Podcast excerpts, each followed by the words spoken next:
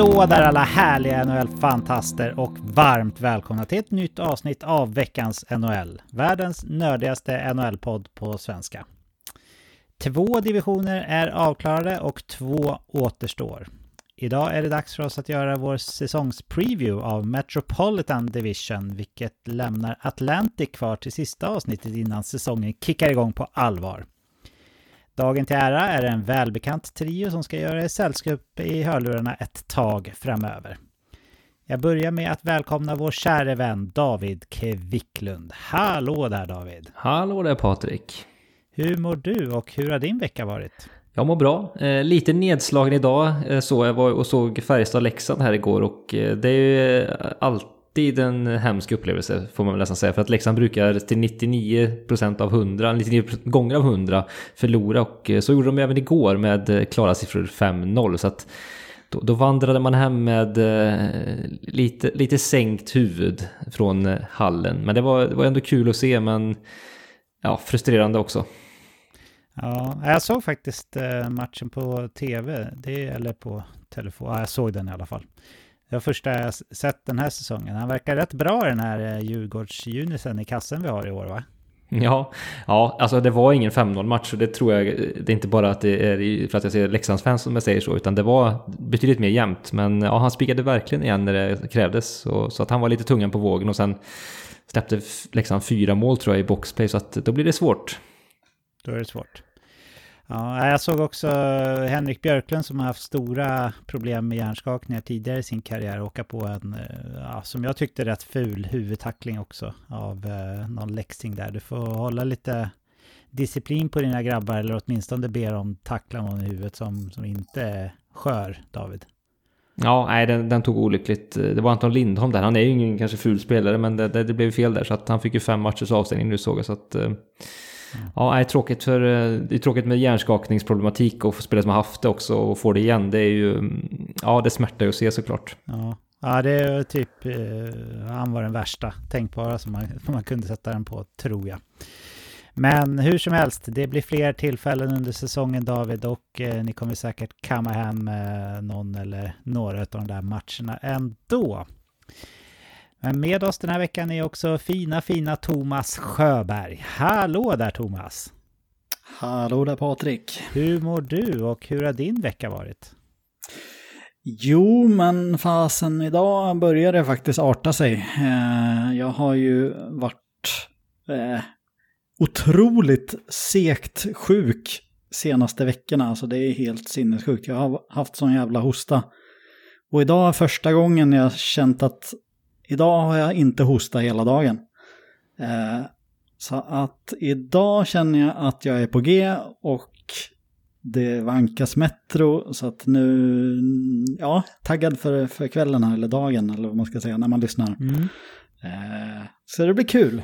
Så ja, positiv ska, ska jag säga att det är. Kan vi påminna alla som kanske har glömt bort det att du är ju en hängiven Washington-supporter så Metropolitan Division mm. lägger väl dig lite varmare eller närmare om hjärtat än övriga divisioner gissar jag. Ja, i varje fall ett lag där. Resten har man ju inte så mycket till övers för. Eh, så att ja, lite enögda analyser. Kanske, kanske, kanske ja. idag. Vi, vi, får se. Vi får väl, eh, vi, ja, Eh, Södertälje, vi har två till som balanserar Södertälje är ju ditt de där lag eh, hemma och eftersom att jag och David har fått prata om ja. våra, hur har säsongsinledningen varit för, för Tälje här i Hockeyallsvenskan?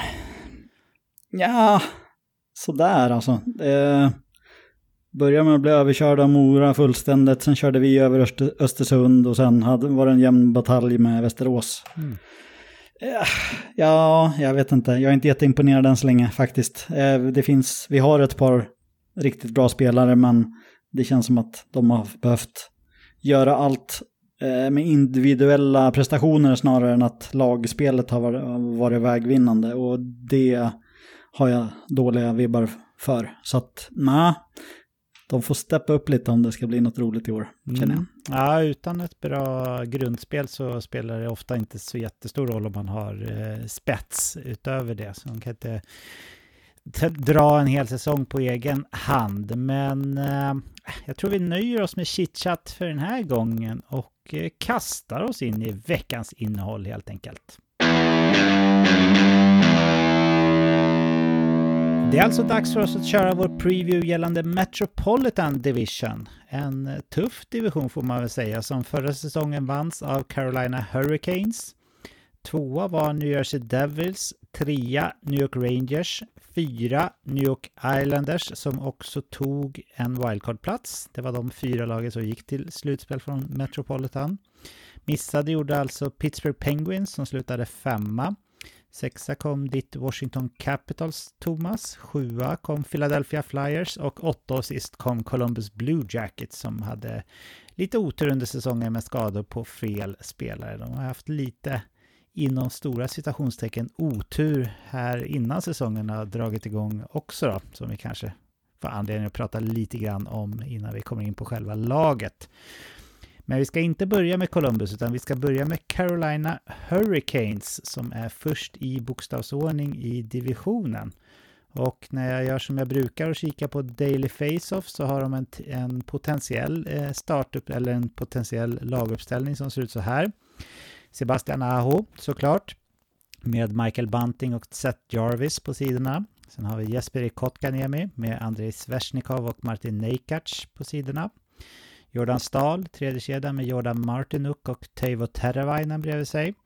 Jack Drury, fjärde kedjan med Stefan Nosen och Jesper Fast på sidorna. Backarna formeras så här. Jacob Slavin ihop med Brent Burns. Brady Shea med Brett Pesci. Dimitri Orlov med Tony DiAngelo. Målvakter är precis som förra året efter lite om och mycket män Fredrik Andersen och Antti Ranta. Om jag börjar med att fråga dig David, tycker du att Carolina ser bättre eller sämre eller liknande ut som förra året?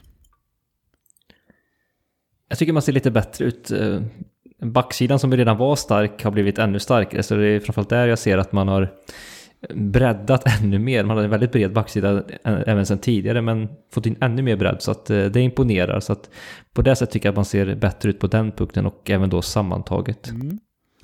Ja, alltså jag var ju väldigt nyfiken på att se Max Pacioretty i eh, Carolina förra året, men det fick man ju inte se. Hans eh, trasiga hälsen gick ju sönder igen. Så om man räknar bort honom då, i och med att han knappt spelade, så håller jag med att man ser lite bättre ut. Vad säger du Thomas? Ja, nej men exakt samma som er, något bättre. Eh, eh intressanta adderingar och de gillar ju att addera eller gillar de, de har inget emot att addera lite speciella eh, spelare som kanske har haft lite svårt på andra ställen. Mm. Eh, och det tycker jag ofta de gör bra och får styr på dem. Så att eh, till exempel en DeAngelo ska bli intressant att följa i det här laget. Det är väl att man inte vågar tjafsa emot Rod Brindamore med... Nej, jag... den eh, vågar man inte. Så att eh, ja, det verkar vara ett vinnande koncept. Ja. Jaha David, vi kikar på målvakterna här. Vad tycker du att de förtjänar för betyg? Ja, man, har ju, man var ju förvånad så att, att både Ranta och Andersen blev kvar. Jag trodde att minst en av dem skulle försvinna, var typ övertygad om det, kanske till och med båda.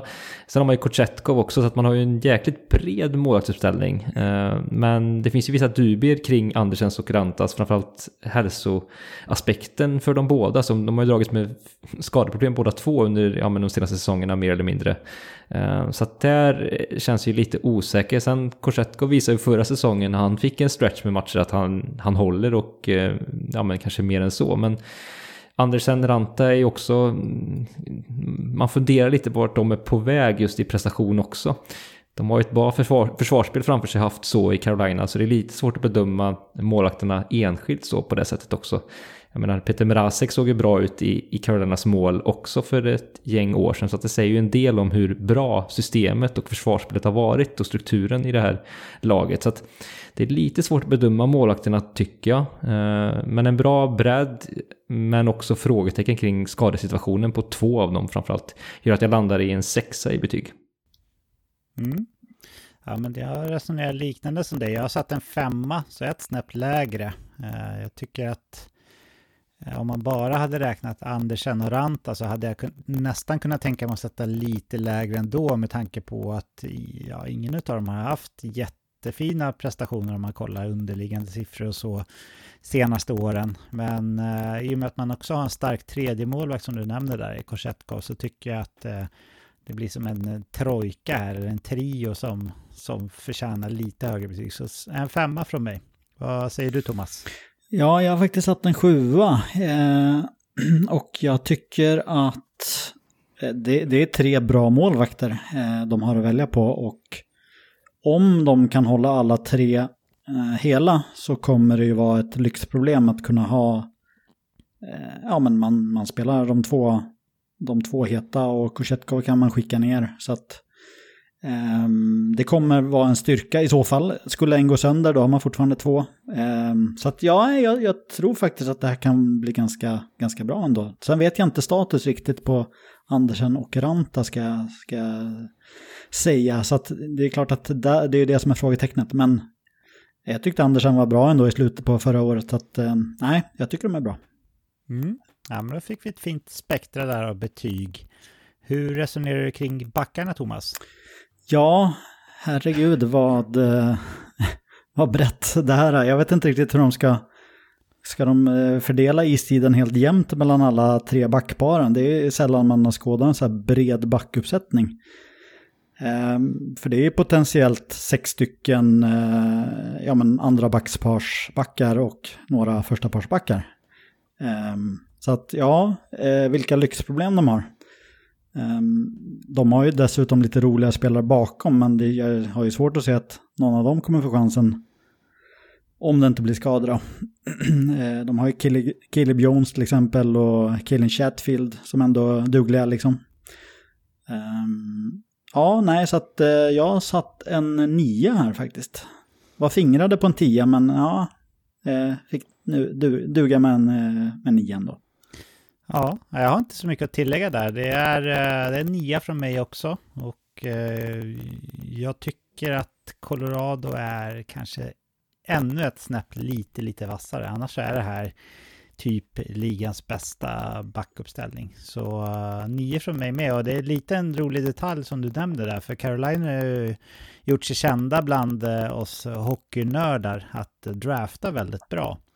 Eh, men de är ju inte så bra på att släppa upp de här draftpicksen utan de håller ju kvar dem nere för att det är ett lag som ska gå för segern varje år, absolut. Och Carolina resonerar ju lite annorlunda än andra lag kring, kring eh, att låta spelare gå gratis. Det känns som att Carolina är lite mer, ja, de ger ett erbjudande så är det take it or leave it och om spelaren väljer leave it så rycker de på axlarna och plockar någon annan liknande ifrån free agency istället. Så svårt för unga lovande spelare att komma upp här. Vi får se hur de resonerar om ett par år kring det. Vad säger du David om eh, backarna? Nej men jag instämmer också i det ni har sagt. Jag har också satt en 9 i betyg så här var ju väldigt samstämmiga då till skillnad från målvaktspositionen då. Ehm, ja, vi får se hur mycket mål den här backsidan kommer producera för det brukar ju vara Rob Brindamores spelsystem brukar ju bygga att backarna men producerar faktiskt ganska mycket mål eh, rakt över hela linjen egentligen. Brady Tjej såg vi göra 18 mål förra säsongen och det trodde jag inte vi skulle få se så att ska bli spännande att se om en sån som Dmitrij Orlov kan liksom fortsätta på den lite mer offensivt lagda inriktade banan som han ju presterade på förra säsongen. Eh, så att det ser jag fram emot att följa också. Ja, härligt. Hur eh, tänker du med forwards då, David? Ja, forwardsidan tycker jag inte är riktigt lika stark. Eh, den är väldigt bred, liksom backsidan. Alltså just det finns en, en kompetens rakt över hela linjen, alla fyra kedjorna. Eh, det jag saknar här, och finns ett litet frågetecken tycker jag kring centerposition. Eh, det är Jesper Kotkaniemi tycker jag visade under liksom andra hälften av säsongen i fjol att ja, men det kanske finns någonting där, men man har väl ändå väntat lite väl länge känns det som. Så att det är frågan hur mycket som finns med Han är skicklig och så, men kan han bära och leda en andra kedja? Har han pondus för det? Det är väl fortsatt lite tveksamt. Så att han behöver verkligen vara, eh, ta ett steg till och då kan det se bra ut. Eh, och sen ytterligare andra frågetecknet är väl just den yttersta spetsen, om den finns i avgörande moment. Framförallt kanske när det kommer till slutspel och sådär. Eh, Sebastian Aho är en jätteskicklig spelare, men finns det nästa nivå och blir den här liksom ja, men en stjärnstjärnspelare i ligan. Det tycker jag faktiskt inte att Aho är i det här läget. Han är en jätteduktig tvåvägsspelare men jag tycker det fattas lite udd där trots allt. Så att, eh, det är väl de frågetecknen jag har. Sen som sagt har man en, en man kan ha fyra lines som, som producerar och är jobbiga att möta framförallt. Um, och man har dessutom fått in lite adderingar. Banting kommer passa jättefint in tror jag i sättet de vill spela en sån som Seth Jarvis ser jag också fram emot att han skulle kunna ta det där klivet och det kan också bli betydelsefullt. Så att det finns lite, om lite om och men faller på plats så kan det här se väldigt bra ut. Men i nuläget sätter jag en sjua betyg och det är ju ett väldigt högt betyg och det motiverar med den fantastiska fina bredd som faktiskt finns här. Ja. Ja, men jag håller med att det är väl kanske just uh, centersidan som är lite svagare här. Uh, det är ju om man går på den här uppställningen som Daily Face-Off har. Eh, väljer man att sätta in Martin Neikart som andra center och peta ner Kotkaniemi och Jordan Stahl ett eh, pinnhål så tycker jag ändå att även centersidan ser riktigt bra ut faktiskt. Det här är inte topp, topp, topp i ligan, eh, men det är en av de starkare forwardsbesättningarna i ligan ändå tycker jag. Så jag har ett snäpp upp från dig där David i betyg och har satt en åtta. Vad säger du Thomas? Ja, nej, men jag håller egentligen med om precis allt ni har sagt där redan. Eh, jag, när jag tänker på Carolina så är det ju främst det, det otroligt jobbiga eh, systemet de spelar. Så mycket speed, det, alla rör på sig hela tiden. Det, det är svårt att hålla koll på alla känns det som. Så att eh, mer än egentligen individuellt eh, så är det mer ett kollektiv det här. Eh, det är inte de starkaste namnen så. Eh, sen är det bra spelare absolut, men inte de här topp-topp som eh, ni redan var inne på.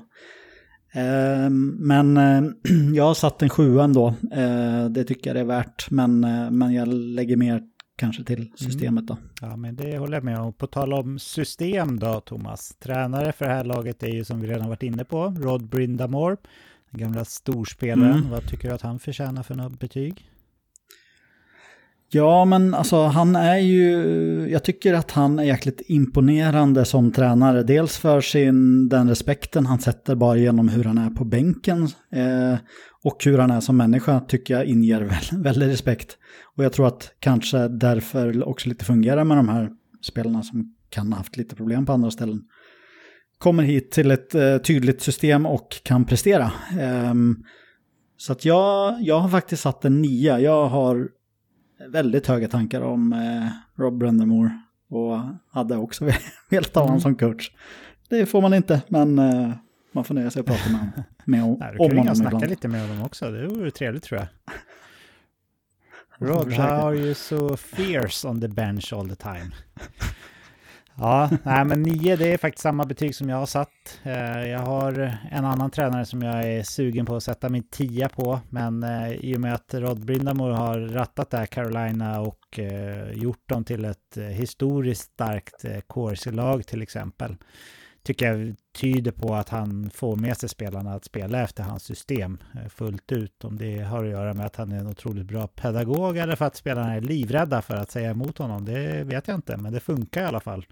Så nio även från mig. Vad säger du David? Ja, samstämmigt är med det här. Jag har också nio i betyg, så att instämmer i allt ni har sagt. Robin Amore är ju en, en väldigt skicklig tränare. Han har liksom gjort Carolina till en grundseriemaskin, så att det säger väl allt egentligen. De, de brukar gå riktigt bra i grundserien. Sen som sagt, eh, slutspelet är väl där de ska upp till bevis lite grann. Och även Brindamore då, men en nio betyg landar i. Har du någon spelare du vill peka ut som kan överraska positivt David? Ja, men där har jag valt att lyfta fram Seth Jarvis som jag tycker vi har väntat på ett par säsonger. Jag tycker förra säsongen var en liten, lite av en besvikelse, ett litet mellanår för honom. Eh, kan han få spela nu liksom över tid med en sån som Aho och hitta kemi där de visat lite grann tidigare också så tror jag att det kan eh, ringa en del mål för det är en, skicklig spelare med ett bra avslut som, som kan bli den här liten målskytten som man, ja man har ju en några sådana också i Svesjnikov med flera, men jag ser att Jarvis kan, kan få stort utrymme och eh, leverera fina siffror i år faktiskt. Ja, jag, jag tror samma som dig David. Jag tror också att sett Jarvis. Förra året var det ju Martin Neikart som efter att ha harvat lite grann under några år faktiskt eh, slog igenom fullt ut och, och tror var den forwarden i, i Carolina som spelade mest. Alltså fick mest istid under säsongen. Eh, lite från ingenstans. Jag tror att årets Martin Neikart i Carolina är Seth Jarvis och eh, ser väldigt mycket fram emot att följa hans utveckling. Vad säger du Thomas? Ja, eh, jag tycker att det ska bli väldigt spännande att se Piotr Kochetkov eh, i mål. Jag tror att han kommer få ännu mer startar i år och eh, framförallt om, om det är någon, kommer någon skada eller någon som inte är het, då kommer man testa honom.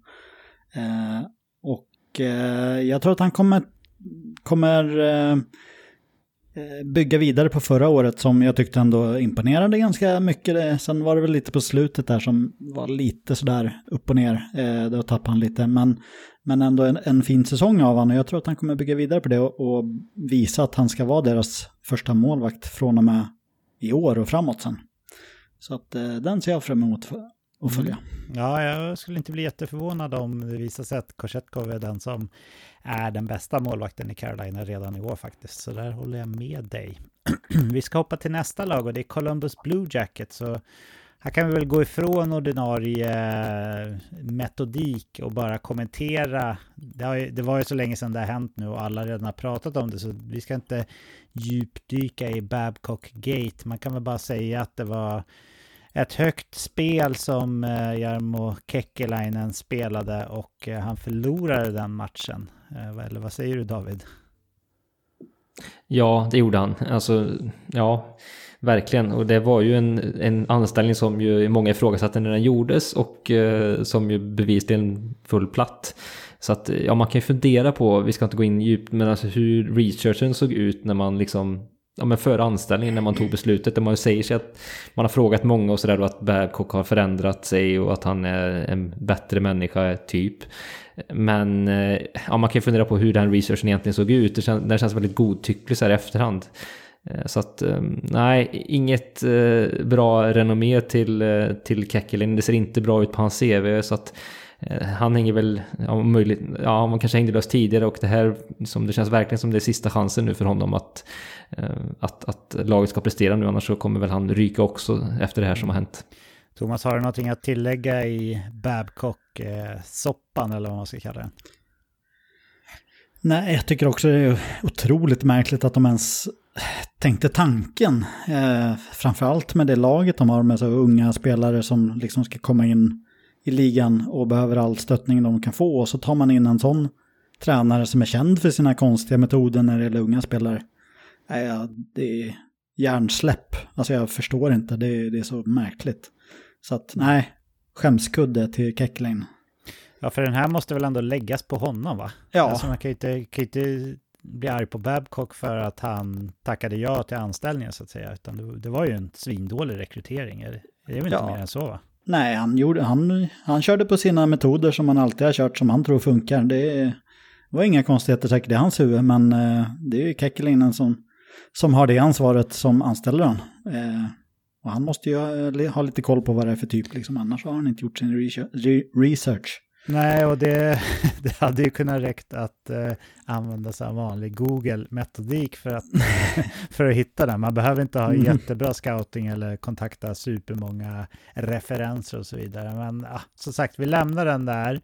Vi får se hur det här påverkar laget. Det känns som att det kan bli antingen eller. Antingen så, så är det liksom lite osämja i truppen efter att och mer eller mindre försvarat Babcock innan han, innan han fick lämna. Eller så blir det att den här gruppen sluter sig samman och ska visa världen att eh, nu jävlar mer eller mindre. Vi, vi får se.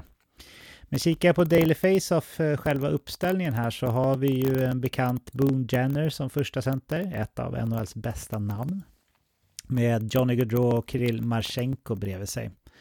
Andra kedjan så är det Adam Fantilli som de draftade i år och eh, Alexander Texier tillbaka efter sabbatsår eller vad man ska säga och Patrik Laine på sina sidor. Sen har vi Jack Roslovic med Emil Bemström och Kent Johnson och i fjärde kedjan så står det Sean Corrali med Eric Robinson och Justin Danford. Backparen Zach Wierenski med Damon Severson, Adam Bokvist med Eric Goodbranson, Ivan Provorov med Andrew Peak. Målvakter här är Elvis Merslikins och Dinil Tarasov som förra året. Jake Bean står på skadelistan och kommer väl kanske ansluta någon gång under säsongen här till eh, backplats. Jaha, vad säger du om det här Thomas? Tycker du att det ser bättre eller sämre ut eller liknande som förra året? Eh, nej men jag tycker att det här ser mycket bättre ut. Eh, främst om man tittar på backsidan som var ju det stora problemet förra året. Eh, där har man, ju, har man ju stabiliserat upp rejält med Demon Seamers, Demon Severson och eh, Ivan Provorov. Eh, så det är två riktigt stabila backar. Och om man lägger till Zach Wierenski som var borta stora delarna förra året, eh, som kommer tillbaka och är hel nu, så blir ju det en ja, totalrenovering av backsidan ska jag säga. Eh, sen eh, Texier kommer tillbaka, det blir spännande det också. Så att mycket bättre. Mm. Nej, men jag håller med, framförallt backsidan mycket bättre. David? Nej, men instämmer, det, det är bättre, helt klart. Målvaktsparet här Thomas med Merslikins, mm. Merslikins och Tarasov, vad tycker du om dem? Ja, men alltså det är ett ganska spännande målvaktspar ändå. Um, nu har väl, eh, hade de ju båda ett otroligt dåligt år förra året. Jag tycker att det finns en bra målvakt i, i eh, Tarasov. Eh, jag tycker mig se fina tendenser i hans spel. Så att han, han med ett riktigt försvar framför sig ska bli väldigt spännande att följa i år. Merslikins vet jag inte riktigt. Jag har nog aldrig varit sådär superhög på honom. Um, så att ja, lite mer tveksam där. Men, men med Tarasov så känns det ändå spännande liksom. Så att jag, ja, li, lite så defensivt. Eh, för de har mycket att bevisa fortfarande. Men en trea skulle jag sätta på målvaktsparet just nu. Ja, jag sätter också en trea med eh, samma motivering som dig egentligen. Jag är mer spänd på att se vad Tarasovs utveckling kan, kan leda någonstans än eh, Merslikins faktiskt. Sen så har Merslikins visat att han har höga toppar, inte minst första året han kom in, det minns vi. Eh, men han har inte varit jättebra efter det, så ja, men en, trea. Vad säger du David? Ja, vi är lika även här. Jag har också satt tre betyg. Så att Ehm, det vill ju, alltså, också man kan försvara lite med målvaktsparet, eller målvakten som har stått i Columbus framförallt förra säsongen, att ja, men försvarsspelet och framförallt backspelet och ja, men, vilka backar man hade fram, faktiskt framför sig skadade ju även målvaktssidan en del. Så att det är väl lite upp till bevis nu, man har lite, lite i alla fall på pappret, bättre backuppställning. Så att, men en trea i betyg landar jag också på. Snyggt! Vad tycker du om den här, eh, ska man kalla den spritt nya backuppställningen då David? Jo, men det ser ju bättre ut. Eh, Zach Wierenski kommer tillbaka efter långt skadeuppehåll. Det betyder ju otroligt mycket för den här backsidan. Så att, eh, och i kombination med tillskotten som har kommit, i framförallt då, såklart Provorov och Siversson, så känns det ju stabilare. Eh, det var ju klart ihåligt förra säsongen. Så att nu känns det som att det kan bli en bättre stabilitet rakt över hela linjen egentligen. Så att Eh, bra bredd, Wrenski är väl toppen här. Ehm, sen klart, Siversson är ju det är en habil och stabil back. Jag tror inte vi ska förvänta oss att det är någon som liksom färgar på ett enormt sätt, men det är liksom stabilt på något sätt. Och Provorov är väl frågan vad det som finns där. Finns det mer uppsida än vad jag sett? Han var ju väldigt bra när han kom fram i Philadelphia, men sen känns det som att han stagnerat totalt. Så att det är frågan om vi kan få se en en Hampus Lindholm-utveckling där, en, liksom en, det blir en ny fas i hans karriär när han byter klubb, eller om det bara är är vad det är så att säga. Så att det är jag väldigt spänd på att se. Ehm, jag har satt en femma i betyg, eh, för jag tycker fortfarande att det är stabilt, men saknar kanske, ja men bortsett från Renski, tycker jag att det, det är kanske inte är mer än så för mig. Ja, jag har eh, exakt samma betyg som dig David. Jag tycker att eh, Zach Wierenski är en legit, riktigt stark offensiv back. Siversen är, är bra tvåvägsback på alla sätt och vis. Provorov har varit det, men har inte varit det de senaste åren. Så där finns det viss osäkerhet. Goodbranson, ja, jag vet inte om han, han borde platsa i NHL längre. Och sen så är det lite övrigt där i, eh, också som, eh, som känns som att det kan bli bra eller inte. Så någonstans mitt, mitt i smeten här om man kletar ut hela NHLs backuppställningar bredvid varandra. Så en femma även från mig. Vad säger du Thomas? Ja, jag har valt att sätta en sexa på den här backsidan. Eh, jag tycker faktiskt Ivan Provorov har varit bättre än vad kanske ni säger. Han var väl en av få eh, som höll uppe ändå ett bra stabilt spel förra året i Philly. Ehm, och loggade stora minuter, vilket också visar sig att de, ja men det var ändå relativt bra bakåt trots hur det såg ut i övrigt i Philly så, så, så var det ändå någon slags, vad ska man säga, stolthet där. Så att han, han ska ha mycket tack för det och jag tror att eh, att han kanske kan få nytändning i en lite roligare omgivning. Sen finns det ganska roliga backar runt omkring. Eh, förutom de här som du har radat upp från eh, Daily Face-Off så finns det ju Nick Blankenberg, Börj, Berg, Börj, ja. Eh, han såg ganska spännande ut förra året när han kom in. Eh, jag tycker Andrew Peak är underskattad. Han fick ta ett alldeles för stort ansvar förra året men var ändå väldigt stabil. Eh, det finns ja, men en eh, back som eh, David Jiricek kommer underifrån, väldigt spännande. Det finns massor med annat roligt som kommer underifrån också där. Så att det finns många som knackar på och vill ha istid. Så att det krävs att typen Adam Bokvist presterar för att behålla sin plats. För det ser jag inte som en självklarhet. Ehm, så att ja, och även en eh, Eric Goodbrand som behöver prestera. Men en sexa för mig. Mm, härligt. Ja, Gudbrandsson borde väl inte platsa här egentligen, Thomas? Det är väl hans kontrakt som gör att han ens spelar? Va? Alla lag behöver en betongsugga, så att eh, nog platsar han. ja, det, så sant som det är sagt.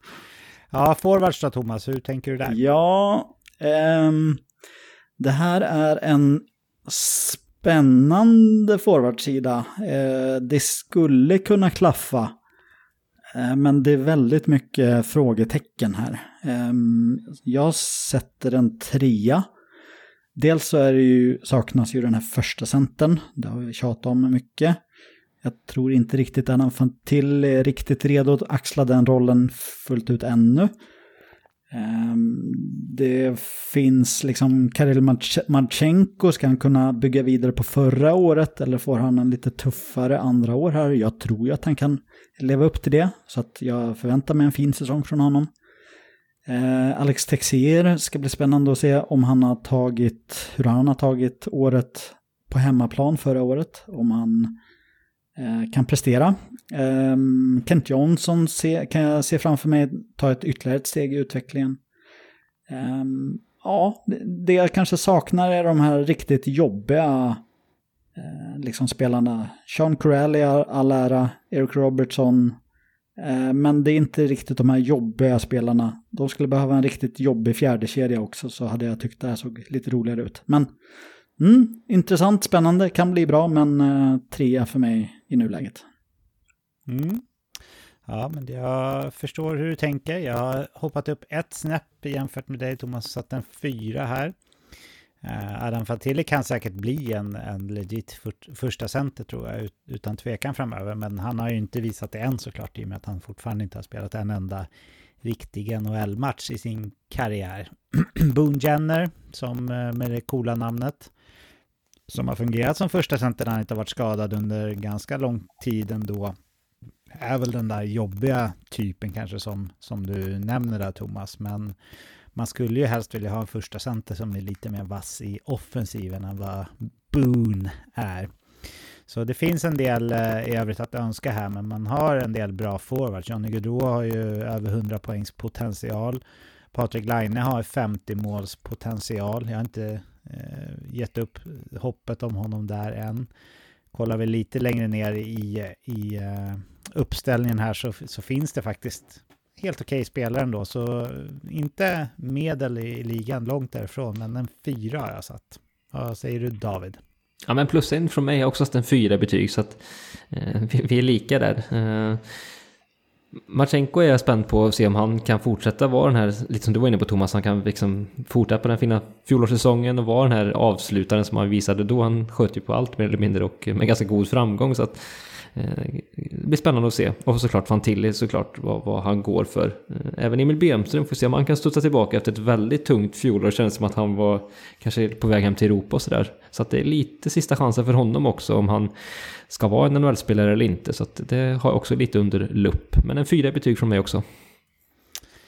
Härligt. Sen blev det ju, eh, som vi har varit inne på, hastigt och eh, ja, olustigt för klubben, men kanske lustigt för Pascal Vincent så att han blev ny eh, huvudtränare. Han skulle varit eh, assisterande tränare till Mike Babcock egentligen. Så vinstlott för eh, spelarna och för Pascal. För klubben vet jag inte. Vad sätter du för betyg på Pascal Vincent, David? Ja, det är väldigt svårbedömt. I princip omöjligt skulle jag säga. I alla fall för mig från den här positionen att göra ett, ett rimligt omdöme för honom. Han kastas ju in liksom från, ja, inte från gatan för han har ju varit med i organisationer och så tidigare, men eh, så det var ju hårt. Men ja, det, det är väldigt dåliga förutsättningar för honom att kanske prestera och komma in förberett på ett, på ett bra sätt. Så att, det är om man kan liksom ena gruppen, för det blir ju såklart en stor utmaning. Så att där har han ju verkligen någonting som man behöver ta tag i. Så att, eh, sen om man är rätt man för det inte, det, det vet jag faktiskt inte. Men eh, jag har satt en trea i betyg utifrån att han är oprövad och eh, vet egentligen inte så mycket. Så att vi får se. Ja, min eh, standard för eh, tränare som inte har någon erfarenhet av NHL coacher i tidigare på, som huvudcoach har varit en tvåa och eh, det gäller ju även Pascal Vincent, så en tvåa från mig. Vad säger du om honom? Eh, Thomas, har du någon koll på honom? Eh, ingen koll överhuvudtaget faktiskt. Eh, och jag tänker att utifrån att det är någon jag inte har koll på överhuvudtaget och att han egentligen får sämsta möjliga förutsättningarna för att eh, egentligen bygga upp från start det han vill göra kanske, så sätter jag en etta. Mm tänker någon ska ha en etta, så det får bli han. Ja, grattis Pascal. Eh, kan du bara motbevisa oss. Har du, mm. eh, Thomas, någon eh, spelare som du vill lyfta fram som du tror kan bli en positiv överraskning? Ja, alltså det finns ju mycket spännande här som skulle kunna bli en positiv överraskning. Ehm, men jag är väldigt spänd på att se vad Kent Johnson kan eh, göra efter ett ändå relativt bra år förra året. Han är ju en, en riktig trollgubbe eh, som kan trolla fram både det ena och det andra. Det skulle vara kul att, att få se honom typ med en Fantilli eller med en Gaudreau och, eh, och hitta lite kemi. Så jag hoppas att, att de... Eh, ja, eh, eh, att det blir en riktig trollkedja där, för det, det, skulle kunna bli underhållande att kolla på. Vi får se, men eh, den ska bli spännande att följa, tycker jag. Mm. Jag har tänkt lite alternativt här och faktiskt lyft fram Zach Wierenski. Jag hade väldigt höga förhoppningar på Wierenski inför förra säsongen. Det var ju första året som eh, post Seth Jones-eran som, eh, som Columbus också hade lite bra spelare. Eh, så, så att han kunde liksom få styra ett riktigt bra powerplay och ha bra forwards när man skaffade till sig eh, Johnny Gaudreau och, och Patrik Laine och sådär. Så jag hade väldigt höga förhoppningar på Wierenski inför förra säsongen och den slutade ju med en skada tidigt som höll honom borta från spel resten av säsongen. Så jag tänker att det här kanske blir året istället där Zach Wierenski, trots att eh, jag tror gemene man tycker att det är en bra back, kanske kan överraska positivt ändå och kliva upp och, och ja, men att få lite Norris-röster. Inte kanske nominering, men, men att vara en av dem som det snackas om lite grann sådär. Vad säger du David?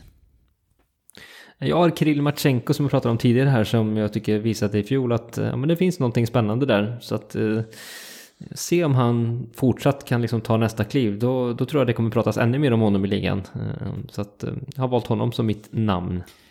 Härligt! Då gör vi så här att vi hoppar vidare till New Jersey Devils som jag tror slog rekord i att eh, öka sina poängtotal från en säsong till en annan förra året.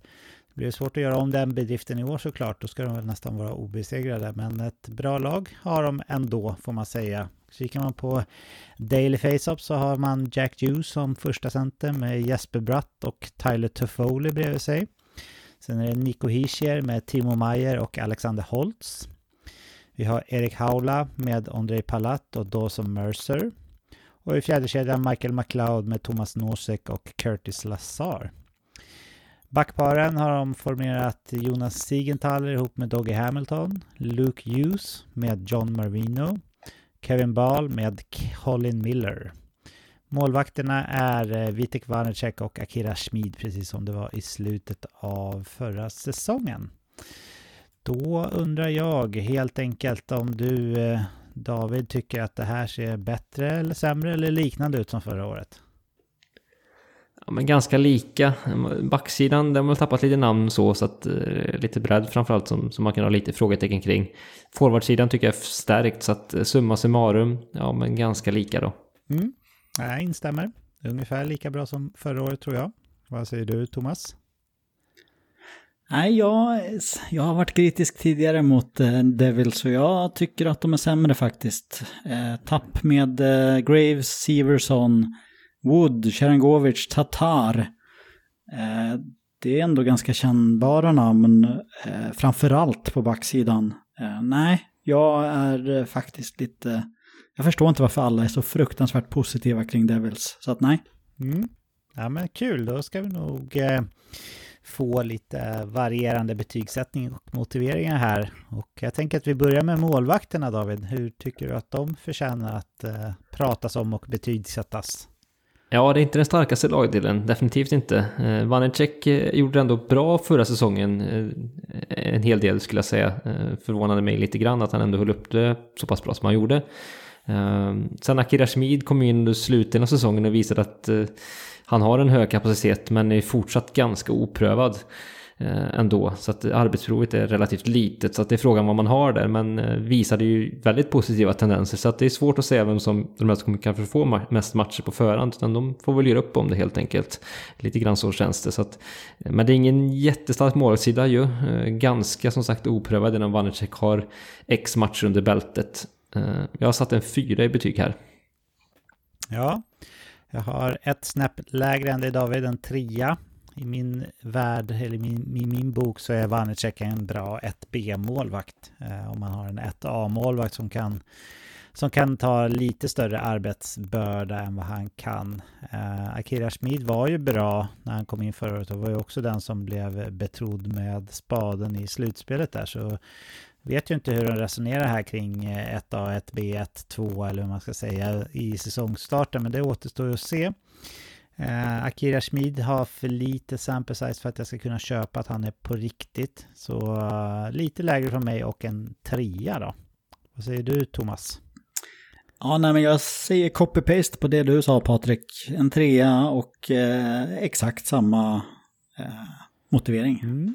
Backarna då Thomas? Det såg sämre ut tycker du, men hur dåligt är det egentligen? Ja, ehm, alltså Doggy Hamilton höll ju högsta nivå förra säsongen och eh, det är ju det som framförallt bär upp. Sen eh, får man helt enkelt förlita sig på att Luke Hughes ska komma in och vara riktigt stabil från start. Eh, och det kommer krävas. Jag tror att inga problem offensivt. Han kommer göra, göra ett bra jobb. Det är defensiven han ska klara av direkt här. Eh, inte riktigt hundra på det faktiskt. Och eh, John Marine och eh, Jonas Siegenthaler, det är eh, dugliga, bra, stabila backar har det visat sig senaste åren här ändå. Ehm, och sen är det Kevin Ball och Colin Miller som jag inte håller jättehögt sådär. Så att, nja, alltså det finns hål och visar det sig att det är en, liksom, nu när det har försvunnit två riktigt stabila pjäser och det ska eh, täckas upp efter dem. Jag tror inte att vi kommer se lika stabilt försvarsspel i år som förra året. Eh, som faktiskt var en styrka då. Eh, så att jag sätter en sexa. Mm. sätter jag. Ändå ett ganska bra betyg. Eh, Jag har eh, ett snäpp upp från dig Thomas, en sjua. Jag tycker att jag sett tillräckligt av Luke Hughes för att känna mig trygg med att han kommer gå in och leverera riktigt bra ja, redan från start här egentligen. Och Jonas Sigenthaler och John Marino hade, precis som du var inne på Thomas, riktigt eh, fina underliggande siffror redan förra året. Det är ett svagt tredje backpar här som, som helt enkelt gör att jag inte har ett ännu högre betyg. För jag tycker Doggy Hamilton är en back som förtjänar att eh, också vara med i Norris diskussioner om om man har en bra säsong eh, i hans mått mätt. Så sju från mig. David?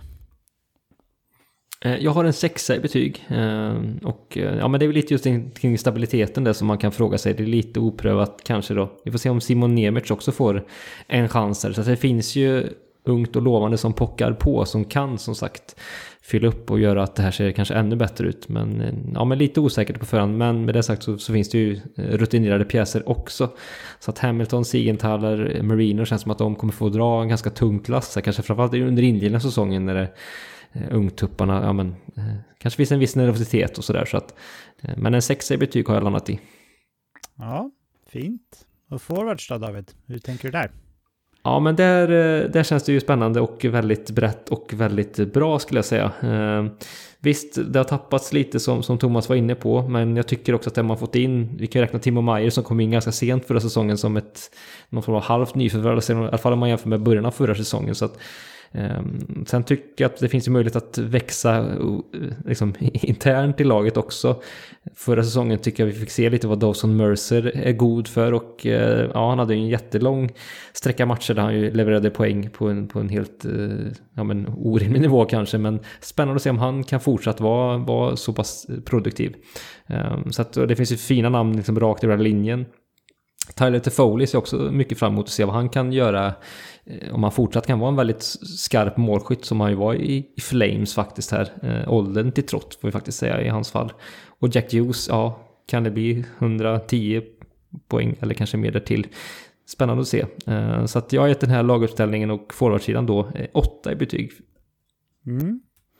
Ja, jag har faktiskt ytterligare ett snäpp upp där. Jag tycker inte att det är ligans bästa forwardsuppställning, men jag tycker att det är en av de, de bästa one-two-punchen där med Jack Hughes och Nico Hischer, det är egentligen exakt vad ett utmanande lag ska ha. Den där offensiva superstjärnan som, som högst sannolikt är god för över 100 poäng och Nico Hischer är väl favorit som vi var inne på förra veckan där David till till Selke Trophy på förhand så här. Och eh, även han god för många poäng. Timo Meyer, när han har fått spela in sig med laget här, har visat eh, i San Jose att att han är en sån som driver spelet riktigt fint framåt. Eh, så finns det fina namn längre ner i, i, i uppställningen här också. Jag tror Tyler Taffoli högst sannolikt kommer att lyckas riktigt bra i, i Devils. Det känns som att han har lyckats bra nästan vart han har varit eh, sedan han lämnade Kings. Och eh, ja, med den här omgivningen så borde inte det ändras. Så jag tycker den här är riktigt, riktigt vass och en av de roligaste forwardsuppställningarna i ligan.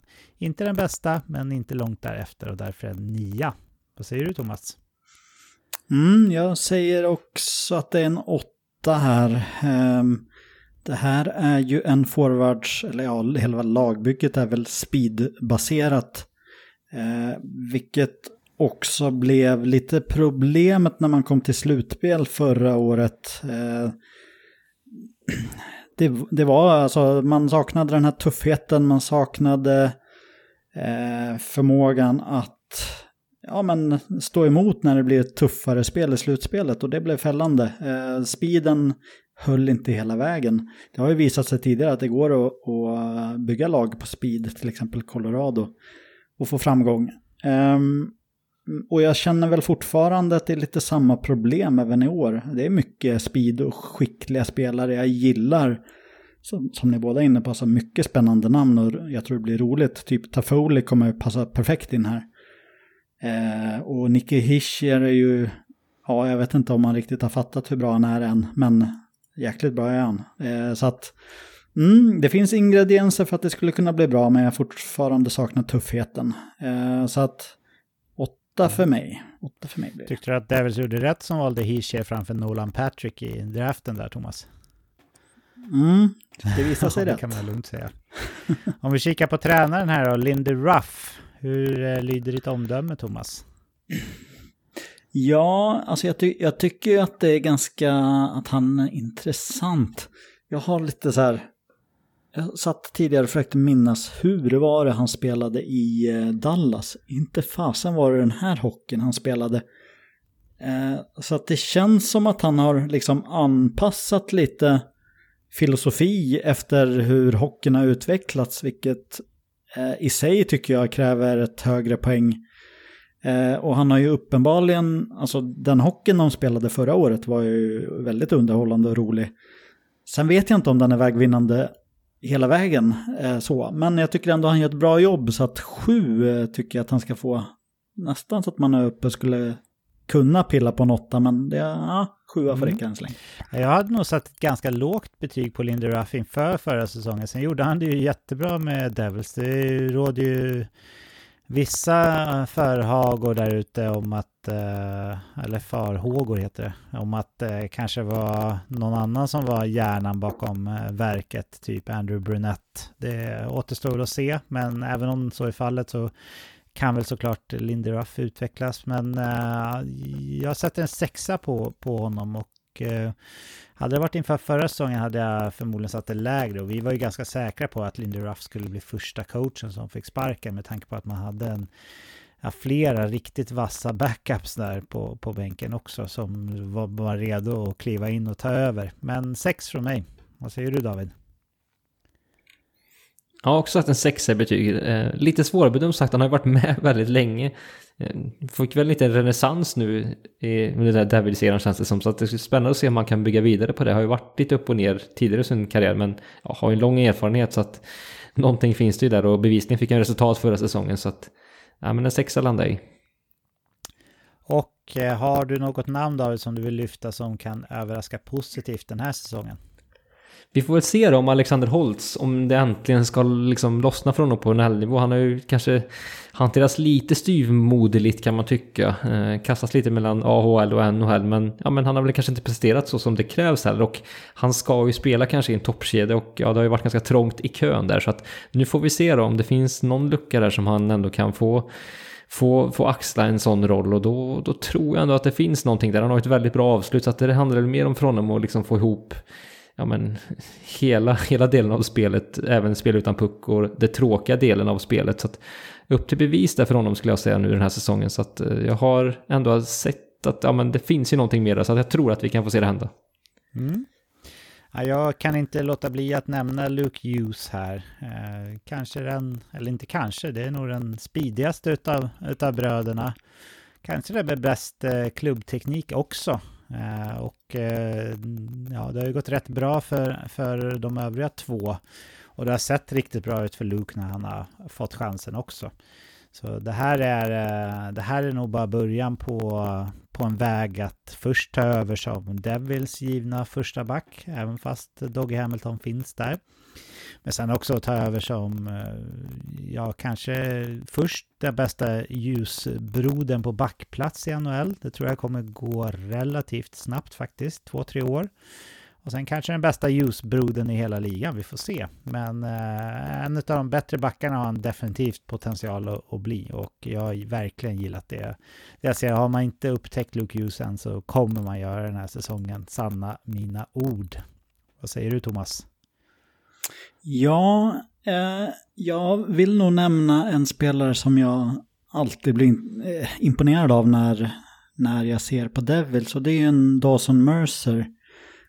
Eh, jag har, jag kan se att han skulle kunna vara en sån här som får spela nu är han uppsatt i en tredje kedja. Jag, jag har svårt att se att han ska spela där. Jag mm, vill se en mycket högre upp i hierarkin och jag vill se att han tar ytterligare ett steg och blir en point per game-spelare. Jag kan definitivt se det hända utifrån vad jag ser i hans spel. Eh, så att ja, honom eh, kan jag absolut tänka mig se ta ytterligare ett steg i karriären. Ja, David lyfter ju Alexander Holtz här som på Daily Face-Off nu står uppställd ihop med Nico Hischer och eh, Timo Mayer peta in eh, då som Mercer där istället så smakar det väl lite mumma va Thomas eller? Mm -hmm. Ja men det, är ju det jag tycker att Mercer förtjänar att ha den eh, platsen och borde för att jag ser ju han som en bättre spelare än vad Holtz är. Mm. Ja, jag håller med. Vi hoppar vidare till nästa lag och det är New York Islanders och kikar jag på deras Daily Face-Off-sida så har man Bo Horvat som första center med Oliver Wallström och Matthew Barzal på sina sidor. Brock Nelson i andra kedjan med Anders Lee och Kyle Palmieri bredvid sig. Sen har vi Jean-Gabriel Pachot med Pierre Engvall och Hudson Fasching bredvid sig och eh, fjärde kedjan känner vi igen. Det är Casey Sissikas med Matt Martin och Cal Clutterbuck. Backparen, även här känner vi igen första backparet ganska tydligt med Adam Pellek och Ryan Pullock. Sen har vi den svenska eh, Sebastian Aho med Noah Dobson. Vi har Alexander Romanov med Scott Mayfield och ja, på tal om att känna igen så gör vi det även med målvaktsparet från förra året. Eh, ryska duon Ilja Sorokin och Semyon Varlamov som ska vakta kassen helt enkelt. Thomas, eh, hur ser det här ut jämfört med förra året? Jag tycker väl att det här ser väldigt lika ut. lika grått som vanligt, tyvärr. Ja, jag håller med. Det har inte hänt mycket här. Eh, Anke Lou verkar vara väldigt, väldigt nöjd med den här kärnan och har liksom knutit upp de flesta på en lång tid framöver. Så ja, det ser likadant ut. Vad säger du David? Nej men det är bara plus in egentligen. Det, det, är ju det är så det är. Vad säger du Thomas om de här ryska målvakterna då? Ja, eh, om vi ska prata ljuspunkter i Islander så är väl Ilias Rockin är väl eh, den, eh, den som lyser allra klarast. Eh, sett till spelet förra året så var det inte mycket att hänga julgranen defensivt. Islanders som brukar vara eh, väldigt svåra att möta och svåra att komma in på mål och så vidare. Men jag tror att de har försökt liksom vrida upp offensiven och då, då kändes det som att defensiven blev lidande förra året. Eh, så det såg inte bra ut, men det som såg bra ut var Elias Rockin. Ehm, och han fick verkligen visa vilken stjärna han är. Så att jag har, eh, och då ska vi också nämna Varlamo som en väldigt kompetent andra målvakt. Eh, och de verkar ju trivas ihop och gör det väldigt bra. Så att för mig är det här en tia faktiskt. Jag ser Sorokin som en av ligans absolut bästa målvakter. Mm. Ja, jag var och pillade på tvåsiffrigt även jag. Eh, men jag hittade ett annat lag faktiskt som jag är sugen på att sätta tian på lite senare. Men jag håller med, Varlamov är superlegit 1B. Eller nu när Sorokin har klivit upp så mycket som han har gjort och ja, är väl en av de tre bästa målvakterna i världen helt enkelt. Så, så behöver inte Varlamov stå lika mycket. Så han är ju nästan en tvåa då. Eh, de har kört mycket 50-50 tidigare, men förra året så fick Sorokin ta över ett större ansvar. Så uh, nästan en tia från mig. Jag var sugen men landade på en nia. Vad säger du David? Också en nio i betyg. Ja, Sorokin är ju en av världens bästa målvakter och det visade han verkligen förra säsongen. Så att för honom är det ju bara att behålla det han har och kanske utvecklas ännu mer. Men så det, han har ju visat under flera, flera säsonger att han ja, men, kan vara på den nivån och det är ju få förunnat. Det känns som målvakter annars är ju mycket upp och ner så att det är ju han och några till som har bevisat sig flera säsonger i följd. Så att eh, se om man kan göra en säsong till, det tror jag definitivt att han kommer kunna göra. Eh, sen som ni har sagt, Varlamov, riktigt bra backup, så att eh, det här är ett av ligans bästa målvaktspar helt enkelt. Ja. Vad säger du om backarna då David?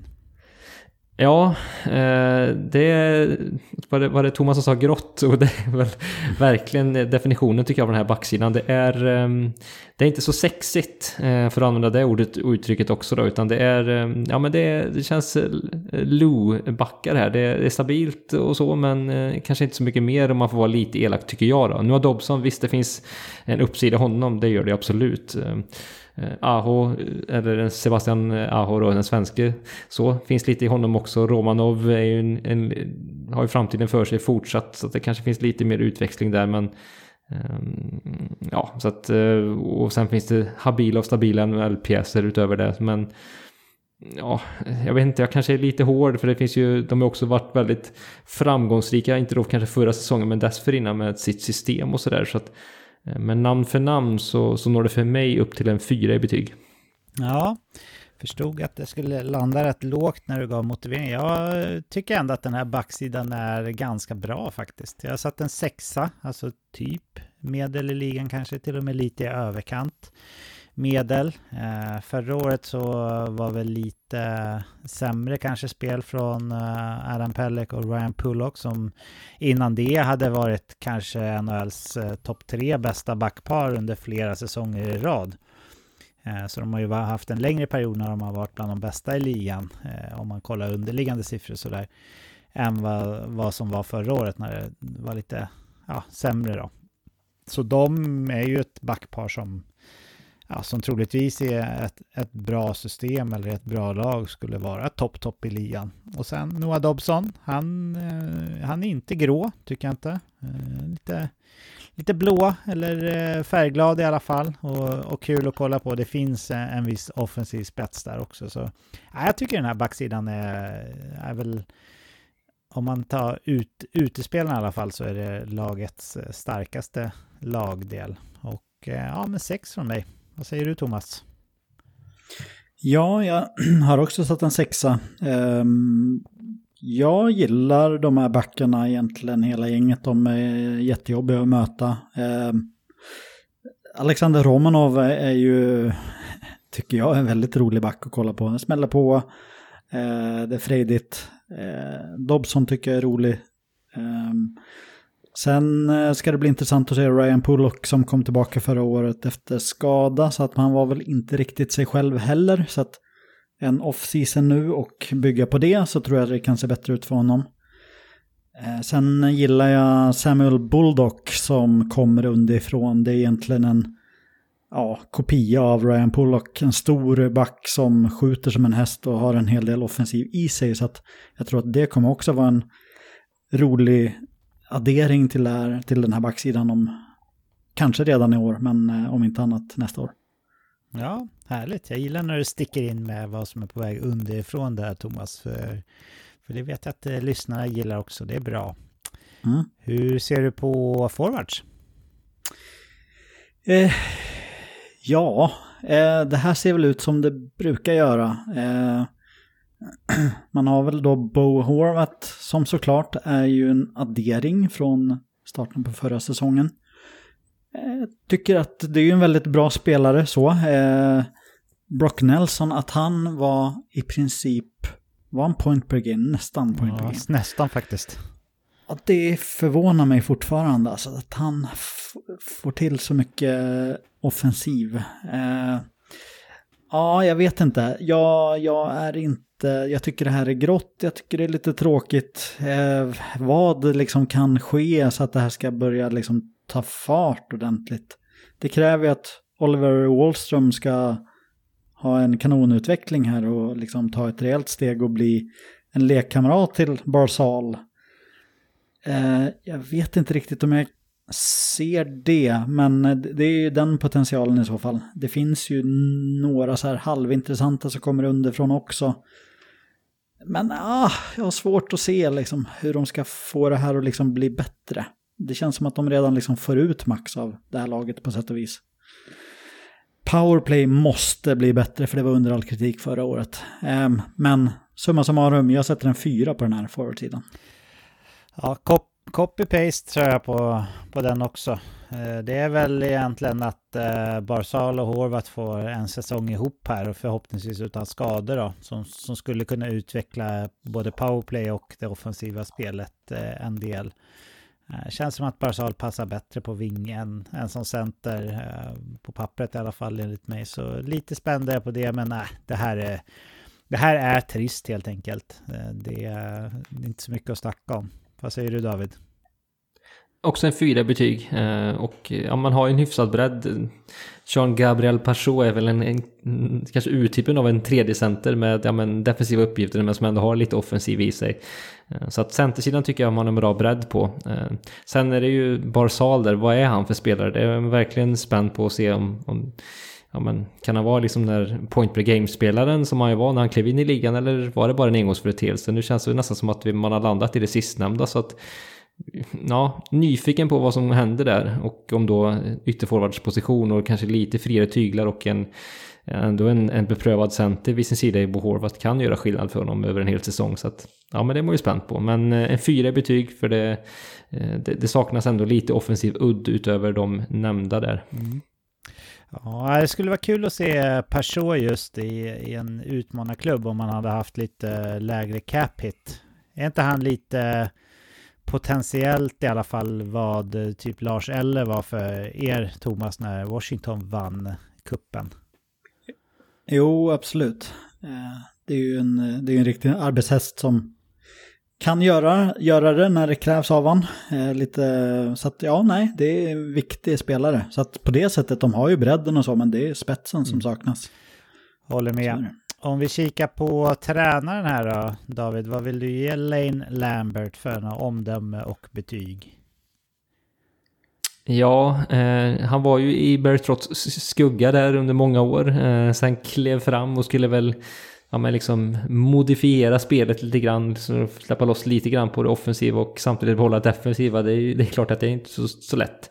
Ehm, så att eh, lyckades väl där kanske då, men eh, eh, så utifrån det så har jag satt en, en tvåa i betyg. Kanske lite hårt, men det är det jag landat i.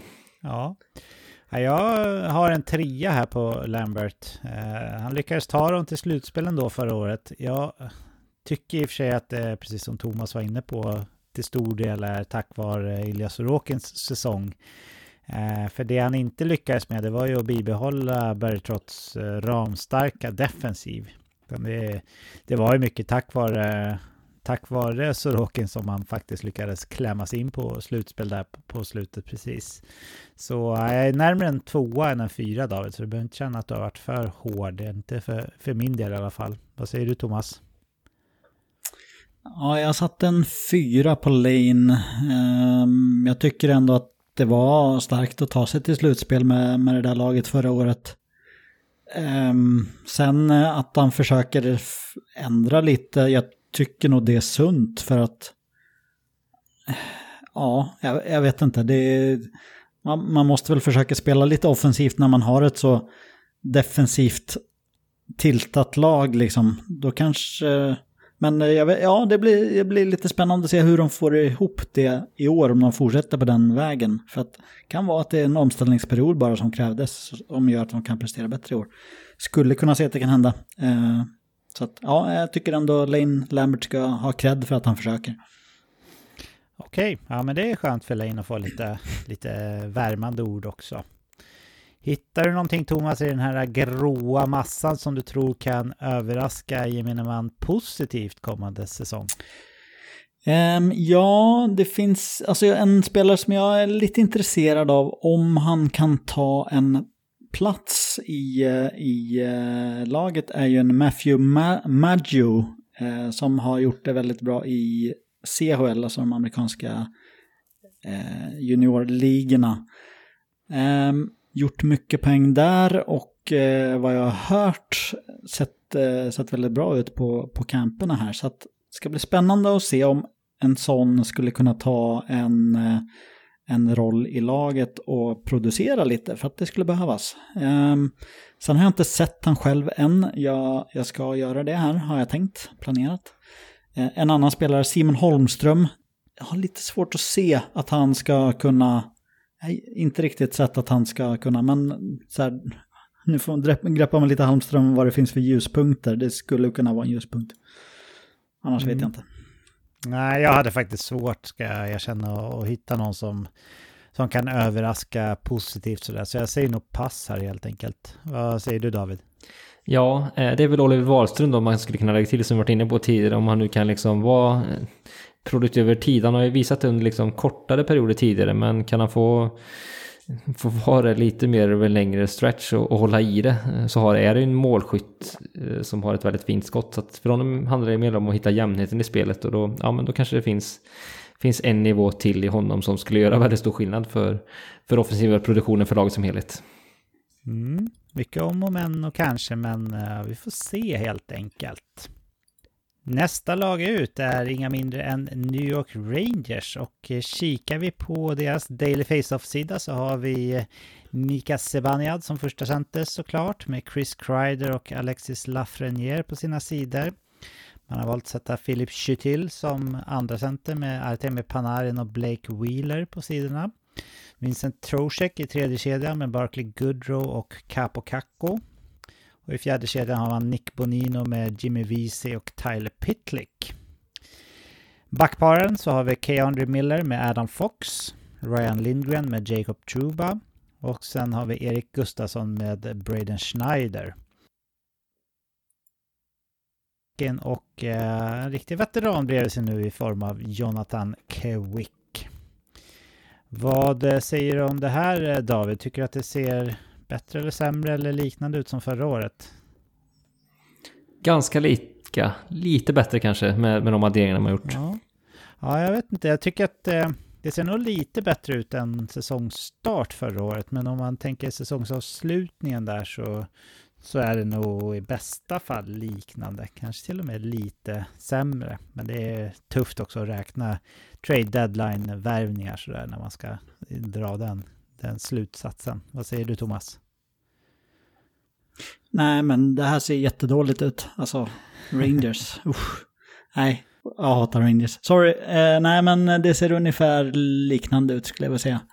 Eh, de har ju adderat massor med rutin så att det ska bli spännande att se hur det påverkar det här laget. Eh, så att ja, potentiellt skulle jag kunna tänka mig att det ser lite bättre ut men mm, vi får se. Vi får se. Ja, målvakterna här David, vad eh, säger du om dem? Ja, Sjestolkin vet vi vad han går för. Hade väl ett eh, lite sämre fjolår så att vi får se om han kan vara bättre den här säsongen. Men det finns ju en enorm kapacitet där. Det har vi ju en, en Vessina eh, kalibrig målvakt. Eh, sen Quick, eh, ja, de matcherna stod i Vegas gjorde han ju ändå helt okej okay, tycker jag. Eh, dessförinnan i i Los Angeles har han ju haft en vikande kurva under ganska många år, även med lite toppar bevisligen. Men han är ju till åren kommen så att det finns väl inte jättemycket bensin kvar i hans tank så sett. Men blir ju en tydlig backup här och det kan han säkert axla. Ehm, men Sjestorkin är ju en av ligans allra bästa målvakter. Ehm, så att jag har valt att sätta en 9 i betyg här. Ja, jag tyckte att det var ganska lätt att välja just 9 som betyg här när jag hade 9 även på Sorokin och Varlamov. Eh, höjden som Sjestjorkin har i sig är lite, lite högre än vad Sorokin har potentiellt sett alltså.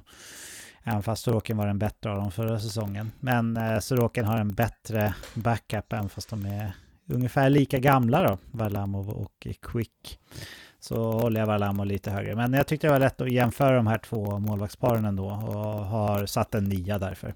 Vad säger du Thomas? Ja, nej, helt enig med er. Jag har satt en nia också. Jag tycker att det är ett svagare målvaktspar än vad Sorokin och Varlamov ehm, är. Jag har mina aber, eller vad säger man, med Quick. Hur han egentligen står sig nu för tiden med hans gamla målvaktsstil. Ehm, nej, jag är inte riktigt ett fan av honom, men vi får se. Som en backup kan det duga ändå. Eh, Chesty Orkin, superbra, tyvärr. Men ja. ja jobbigt att behöva säga fina saker om Rangers för det hör jag. ja. ja. Vi får väl se, får se om det kommer några fina ord här då när du ska prata om backarna, Thomas. Ja, jo, men eh, det här är en riktigt fin eh, backsida faktiskt. Och det är backar jag gillar. Eh, egentligen en, en eh, bra blandning av eh, både tuffhet, eh, offensiv finess och, och, lite allt möjligt. Eh, eh Adam Fox är ju de, en av de absolut bästa. Eh, underskattad defensivt till och med. Eh, Jacob Trube är väl stund, stundtals brutal i, i det han gör och går över gränsen. Eh, Kendry Miller är en back jag gillar väldigt mycket och jag skulle inte förvåna mig om han är redo att liksom ta ytterligare ett steg i den här i utvecklingen och bli en riktigt dominant back. Eh, sen har de dessutom Ryan Lindgren som är eh, ja men eh, tar det där jobbet eh, bredvid och, och är stabil och täcker upp. Eh, kan också vara lite tuff när det behövs. Eh, Erik Gustafsson ska bli spännande att se vad han kan tillföra som en kanske andra fiol när det gäller offensiv eh, deployment för backar. Vi får se. Eh, ja, men eh, jag landar i en åtta här i varje fall. Ja, jag har samma betyg som dig. Eh, Adam Fox, topp tre back i, i världen får man ändå säga att han är. Eh, hur man än vänder och vrider på det. Jag tror han kom tvåa i några Norrisomröstningen förra året. Och han lär väl vara där uppe mer, mer eller mindre varje år. En Norris har han ju redan vunnit och eh, det förtjänar han. Precis som du säger Thomas så är han faktiskt riktigt bra i defensiven också. Det är inte bara en renodlad offensiv vass back som typ Queen Hughes eller andra yngre backar som, som är en del av den här nya backundret som har kommit. Keandre Miller, eh, ja, där har man en riktigt stabil tvåvägsback som är, som är bra på alla, alla delar i spelet mer eller mindre. Det enda som är ett litet frågetecken här det är att jag förstår inte riktigt vad man ska ha med Erik Gustafsson till. Han har egentligen powerplay som sin mer eller mindre enda styrka skulle jag vilja säga. Och eh, där eh, kommer Adam Fox förmodligen spela hela powerplayna, alltså två minuter kanske. Att om det blir en tekning med 22 sekunder kvar eller sådär att Gustafsson får komma in då. Men den, de 22 sekunderna hade lika gärna Keandre eller Jacob Truba kunnat tagit som, som jag ser det. Så jag vet inte. Det, konstig, visserligen ingen, ingen vrålchansning sådär med det kontraktet han har, men jag förstår inte vad han ska tillföra riktigt. Men den är riktigt bra den här backsidan. Åtta från mig också. Vad säger du David? Också en åtta i betyg och ni har väl egentligen sagt det mesta där. Eh, så att eh, topp fyra framförallt står ut som, som en av de bättre i ligan. Mm. Forwards då David? Ja, här har man ju gjort lite ändå spännande förändringar tycker jag. Blake Wheeler eh, är intressant eh, att han kommer i ny miljö på ålderns höst. Eh, och dessutom Nick Bonino. Nick Bonino vet jag inte vad, vad, hur mycket som finns kvar där. Så att den är väl lite mer tveksam till. Wheeler, ja, hade ändå ett ganska fint fjolår, överraskade mig lite grann. Där har det också skurit sig, känns det som, med, Winnipeg, med C som försvann från hans bröst. Så vi får se om han kan liksom lätta lite här i en ny miljö. Ehm, det, det, ska bli intressant, det är ju en väldigt skicklig powerplay-spelare, bevisligen en spelform som Rangers är väldigt duktiga i sedan tidigare. Så att, ehm, men eh, ja, sen har man ju en är man ju också spänd på Lafreniere såklart och eh, Capocaco. Det, det är väl eh, spelarna på mångas läppar vad de kan göra. För det är ju verkligen det, det som kanske kan göra skillnad här tillsammans med Filip Schüttil, alltså det yngre gardet. Kan de ta kliv fram, ja men då kan den här forwardsidan bli, mm, jag ska inte säga fruktansvärt bra, men väldigt, väldigt bra. Så att eh, det, det, är viktigt, men det finns ju lite om och men och vi är inte där än de två spelarna har inte presterat på den höga nivån som man ju trodde när de draftades. Så att det finns frågetecken. Eh, frågetecken finns ju också i Chris Kreider som ju också är lite till åldern kommen måste vi säga. Eh, börjar bli i alla fall. Likaså Artemi Panarin som ju också är plus 30 och eh, ja, Zibanejad eh, levererar på en väldigt hög nivå så att jag kan inte säga att han är på väg utför men det är ändå en liten åldrande kärna som man kan ha lite frågetecken kring delvis men det är väldigt bra namn eh, egentligen över hela över hela forwardsuppsättningen. Ehm, så att, men, men visst frågetecken kring de här som jag nämnt, Lafrenier, eh, Kakko, vad de, vad de är eller inte är. Eh, så jag landar i en sjua i betyg. Ja, jag har ett snäpp upp från dig där David. Det är väl egentligen högersidan här som, som eh, har varit Rangers eh, svaga punkt några år. Capocacco har ju inte Eh, kommit in och varit en eh, superstjärna som man hade trott och åtminstone hoppats på. Sen har man ju då eh, fyllt upp högersidan här under försäsongen med Lafreniere som är en naturlig vänsterfot och om det hjälper honom med hans utveckling för han är också en besvikelse om man tänker på vad man hade för några förväntningar på honom inför eh, han draftades. Eh, sen så har man ju tagit in Blake Wheeler då. Eh, han har ju varit en, en av ligans bättre högerforwards under en period, men den perioden var ett tag sedan. Och jag tror inte att eh, ett miljöombyte räcker för att Blake Wheeler ska bli ja, men en, en riktigt positiv inverkan på spelet direkt igen. Utan eh, det här tror jag är lite konstgjord andning snarare. Men om jag räknar bort högersidan så är det här superstark eh, forwardsuppställning. Eh, bra djup på forwards. Eh, och nu har man till som tvåa och Trosek trea på den här uppställningen. Man skulle lika gärna kunna göra tvärtom. Och Sebaniad är legit första center. Vänstersidan är ju kanon. Så att, eh, ja men åtta från mig. Vad säger du Thomas? Ja, jag håller med om en åtta för mig också. Ehm, jag tycker väl egentligen ni har sagt allt. Jag, jag tror eh, Lafreniere har ett bra år framför sig för att han har behövt lite extra tid. Han är en stor, alltså storväxtspelare ändå. Det tar lite längre tid för dem. Det, det ser vi ofta. Eh, sen har han haft skyhöga förväntningar på sig och det har kanske varit lite betyngande också. Så att, nej men jag tror nog att vi skulle kunna se ett, ett eh, breakout-år här för honom. Um, sen får man väl ändå nämna Vincent Trocek som jag tycker är väldigt underskattad. Gör det otroligt, otroligt bra. Um, sen vill jag också nämna att Rangers hade otroliga problem förra året att skapa i 5 mot 5. Man levde otroligt mycket på sitt PP, eh, sin eh, defensiv och sina målvakter. Eh, det var inte det man ville av eh, 5 mot 5-spelet. Så att där, eh, för att de ska kunna liksom bli en riktig utmanare i år så behöver de höja sig där. Men jag ser potentialen för det så att, och, och det är en stark trupp. Mm, mm, de kommer kunna laborera mycket om de inte får ihop kemin och så. Så att, ja, en eh, åtta. Ja, Och på tal om spelsystem, Peter Laviolette är ett välbekant namn som tränar det här laget. Vad säger du om honom Thomas? Ja, eh, han är ju en eh, ganska krävande coach som sätter höga krav och det brukar ju ofta vara framgångsrikt första åren.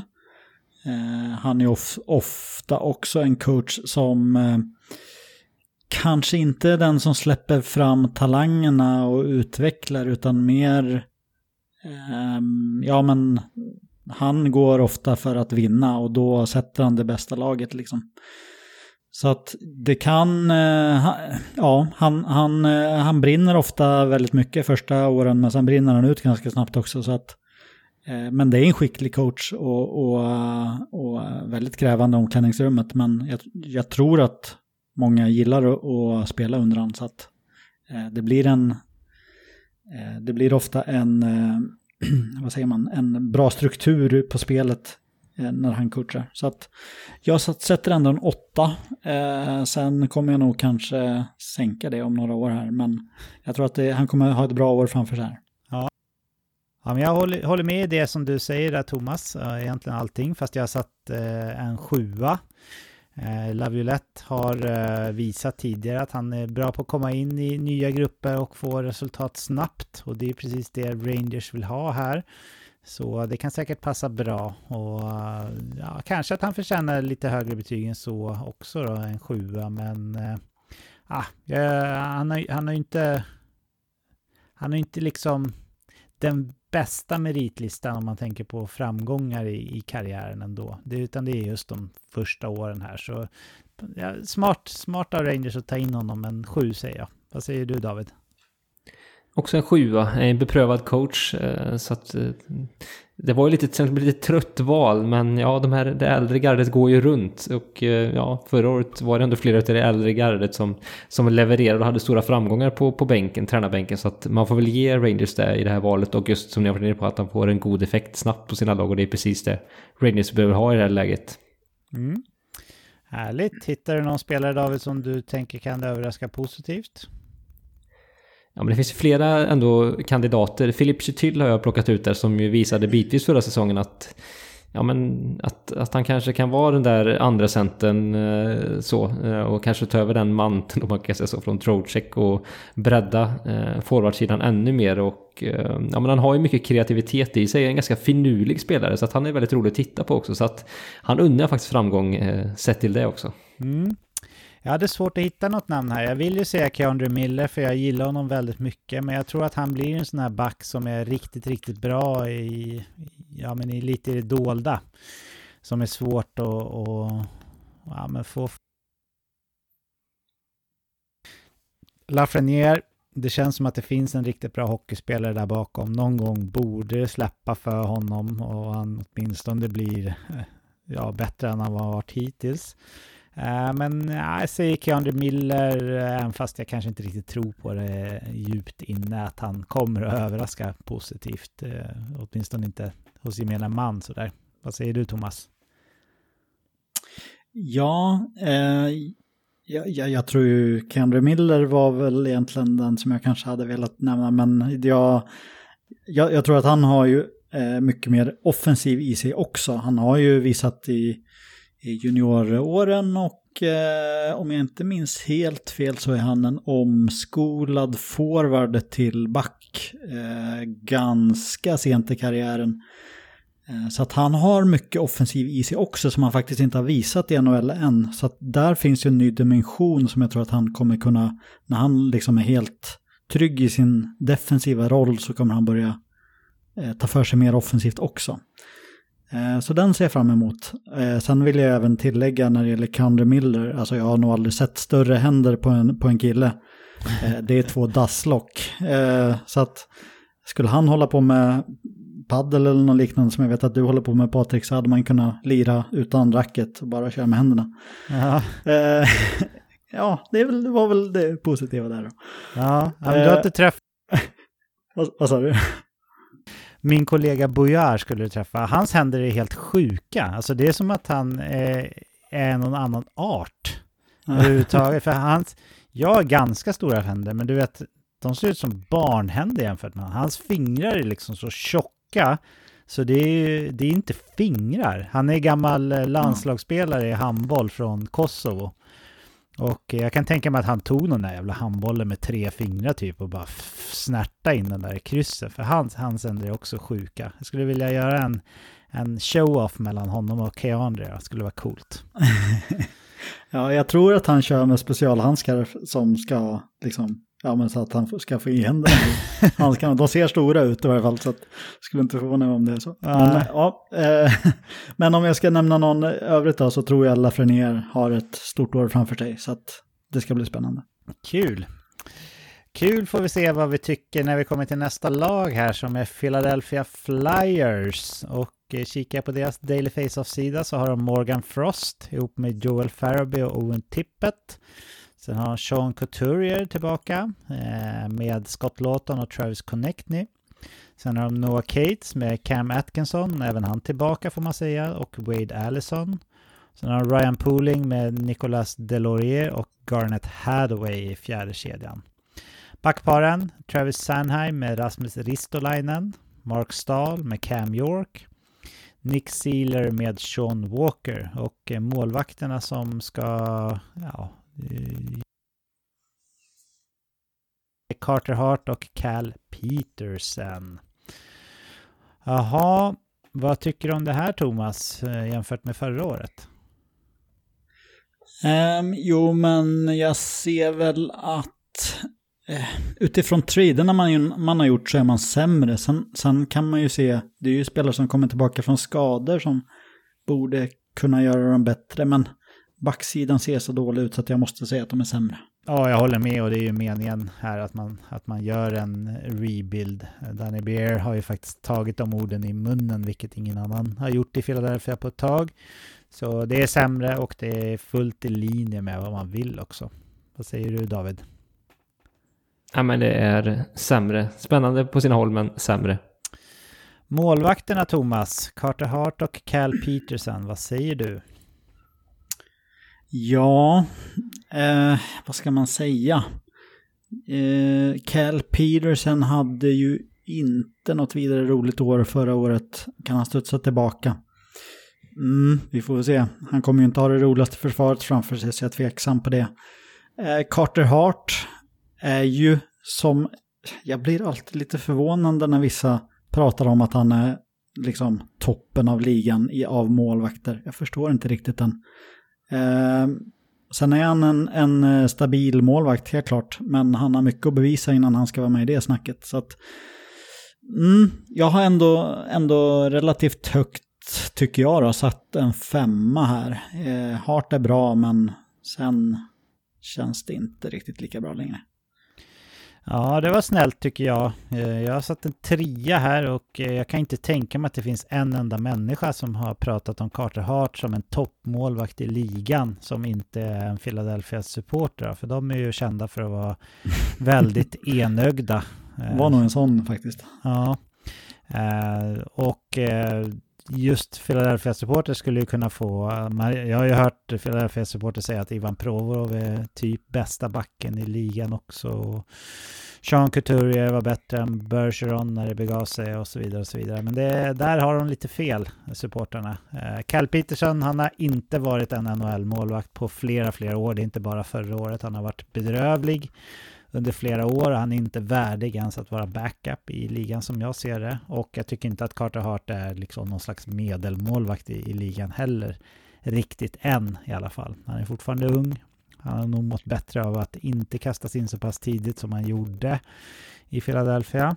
Kanske med facit på hand. Men jag har satt en tre i alla fall. Vad säger du David?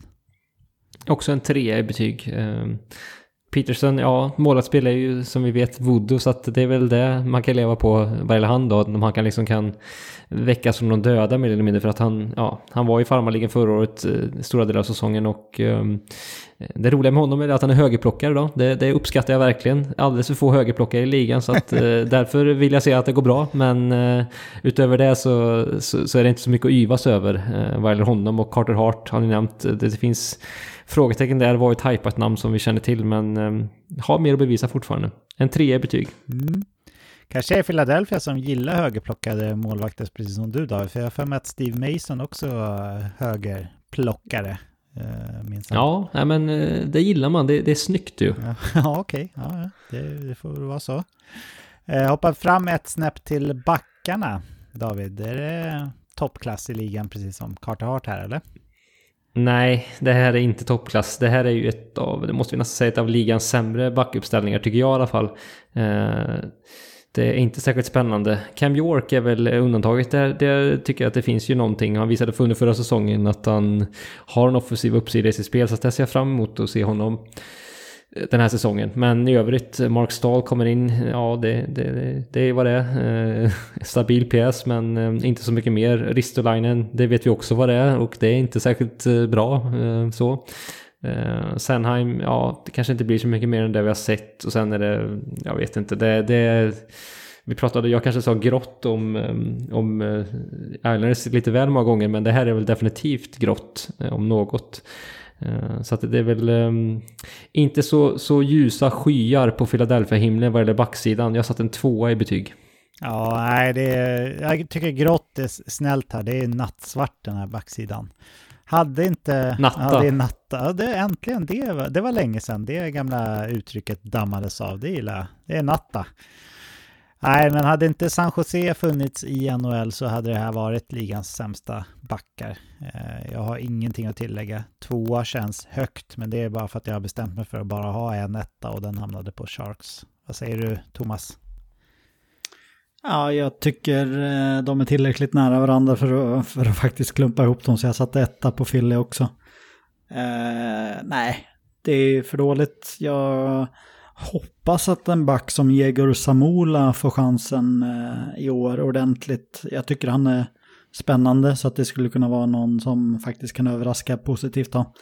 Eh, annars är det Cam York som ni har sagt, sagt som är spännande här, annars nej. nej. Forwards då Thomas, hittar du något finare omdöme där? Ja, men det gör jag väl lite grann. Eh, men Eh, ja, det, alltså det finns en del ungt som är lite roligt sådär. Jag tror inte att de kommer göra bort sig i år, men, men de kommer ju förlora och kommer vara dåliga. Eh, så att jag...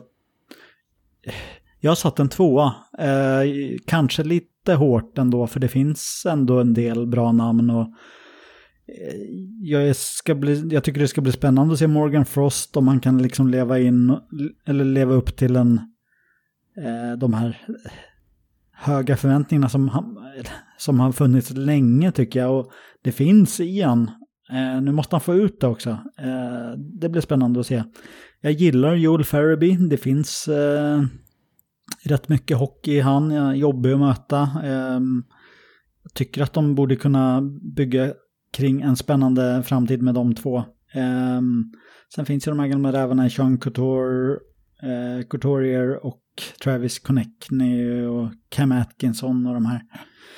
Kan de komma tillbaka från sina skador och eh, bidra så kan det ju såklart se bättre ut.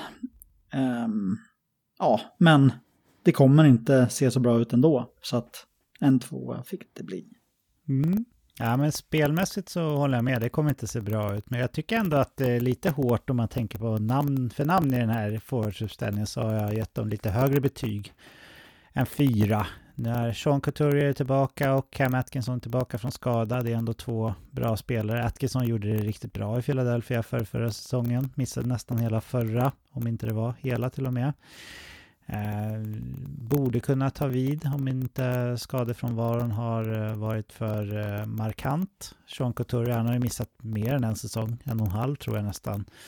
Men han har ju ja, såklart väldigt hög potential i sig. Och är inte lastgammal heller. Utan han, han ska nog kunna kräma ut lite mer om hans kropp är hel. Eh, Travis Connectney fick ett genombrott förra året. Han var väldigt stark i offensiven. Så, så där finns det någonting. Och så finns det ett par ytterligare spännande namn som du var inne på där. Och då har de ju också den här jobbiga fjärdekedjan som, som du så gärna vill ha också Thomas med Delorier och Hathaway som, som är tuffa att möta. Så jag satte en fyra. Tyckte du var lite hård men jag förstår din motivering. Vad säger du David? Jag lägger mig mittemellan så jag har haft en trea i betyg. Eh, Couturier blir ju spännande att se vad, han, vad det är för spelare som kommer tillbaka efter så lång frånvaro en ryggskada, ganska komplicerad sådan också. Så att, eh, det är ganska stora frågetecken kring det, men ett, ett fint namn ju, så att hoppas eh, att han kan få komma tillbaka till hyfsat skick. Det, unnar undrar man ju honom efter så lång frånvaro. Ehm, men i övrigt har han väl sagt det mesta. Ehm, Owen Tippet tycker jag blir spännande att se också om han kan eh, ja, men fortsätta lite där han tog vid förra säsongen där. Och, ja, men, eh, en spännande spelare, också sevärd, eh, spektakulär. Så att kan han hitta jämnheten i sitt spel så, så kan det bli kul ändå för Philadelphia lite grann. Mm. Ja, Philadelphia är lite unikt på det sättet att lagets största profiler är ju ja, ingen av dem på isen utan maskoten eh, som, eh, som är på läktaren och tränaren som står i båset då är väl de som kanske är de mest kända eller de största profilerna. Vad säger du på tal om tränaren David om John Tortorella? Ja, ja men där snackar vi profil såklart. Ehm, så att, han, ja, men han är ändå känd för att få ut ganska mycket och ganska lite material. Det känns som att han passar ju oftast bäst i de lagen och klubbarna, organisationerna och lägena där det är just ja, men ingen som tror på dem. Han har ett, kanske ett eh, ganska ungt lag till sitt förfogande, eller i alla fall ett ganska under Eh, vad säger, nederlagstippat lag i alla fall. Och det är precis vad det Philly går in med den här säsongen. Så på det sättet passar det väl ganska bra så. Eh, och ställer ju krav som vi alla vet. Eh, och är en beprövad coach och har ändå fått resultat ju på ganska många ställen i sin karriär. Ganska många olika lag. Så jag har valt att sätta en sexa betyg på tårtan. Mm. Ja, Tortorella var ju helt uträknad 2016 där när han ledde eh, USAs World Cup-lag till eh, ett fiasko. Eh, sen så har han fått en liten eh, revival efter det får man lugnt säga och jag tycker att han gjorde det väldigt bra under Columbus-åren och även ja, så gott han kan här i, i Philadelphia. Jag tror det här är en ganska bra tränare eh, i och med att han är kvar också och inte har rykt på grund av någon skandaler så, där, så gissar att han kanske har bättrat sin, sitt ledarskap lite grann också. Så jag satt en sjua här och jag tror att det är skönt för spelarna på sätt och vis att de har en tränare som kan ta rubrikerna ifrån dem när de ska utvecklas på isen. Vad säger du Thomas? Ja, jag har också satt en sjua här. Jag, jag måste säga att jag gillar tårtan. Eh, han sätter ju skyhöga krav på sina spelare när det gäller eh, ja, men inställning och, och, arbetsinsats och så här. Eh, och jag tror att det är bra i den här fasen när de bygger om och det kanske inte finns så mycket som motiverar i övrigt liksom till att ta de här ytterligare kliven. Så att ha en riktigt krävande tränare som liksom ändå begär att man ska göra det där extra ändå tror jag kommer hjälpa hjälpa dem att bygga om och att liksom få de här spelarna att utvecklas ändå. Liksom. Så att, eh, ja, jag, jag, ändå, jag gillar att lyssna på hans presskonferenser eh, och hur han liksom filosoferar om hockey. Det, det ska jag säga, så att jag gillar honom. Härligt. Har du någon spelare som du tänker kan överraska positivt då, Thomas? Jo, men det finns flera här. Eh, jag kan absolut se Morgan Frost, men jag tänker väl främst den som jag tror eh, kommer få första PP-roll på backsidan där Cam York kommer man kunna se ganska, ja men ändå ganska trevliga siffror från i år. Så att eh, då får jag nog sätta honom som min nummer ett. Det är ju en renodlad offensiv back, lite vek defensivt men jättefin blick för spelet och, och skillad och kan göra ja, men styr, styra som en quarterback uppe på, på blå. Så att eh, han ska bli kul att följa.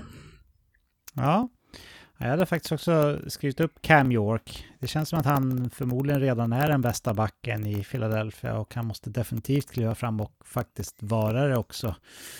För att det ska bli någonting överhuvudtaget. Men det tror jag att han kan lyckas med. Så jag säger samma. Vad säger du David? Ja, men då väljer jag att plocka fram Owen Tippet som vi pratade om tidigare. Eh, ja, men en eh, yvig, spektakulär ytterforward med ganska bra swag. På tal om eh, David Pasternak som vi brukar benämna som att han har riktigt bra swag. Det tycker jag att Tippet också har i sina bästa stunder. Ehm, så att, eh, jag tror att han kan få kanske, ja men som sagt om man kan hitta större jämnhet i sitt spel så, så kan det bli en spelare som, som kan göra ganska stor skillnad för Philadelphia den här säsongen. Härligt. Ja, det kanske inte var så dum den där Claudio traden till slut ändå då.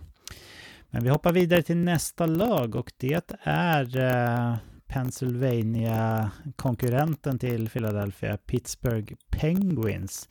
Och eh, deras Daily Face-Off-sida säger att Sidney Crosby tydligen ska vara första center med Rickard Rakell och Brian Rust på sidorna. Sen har vi Evgeni Malkin med Alex Nylander och Riley Smith. Lars Eller med Drew O'Connor och Matthew Nieto.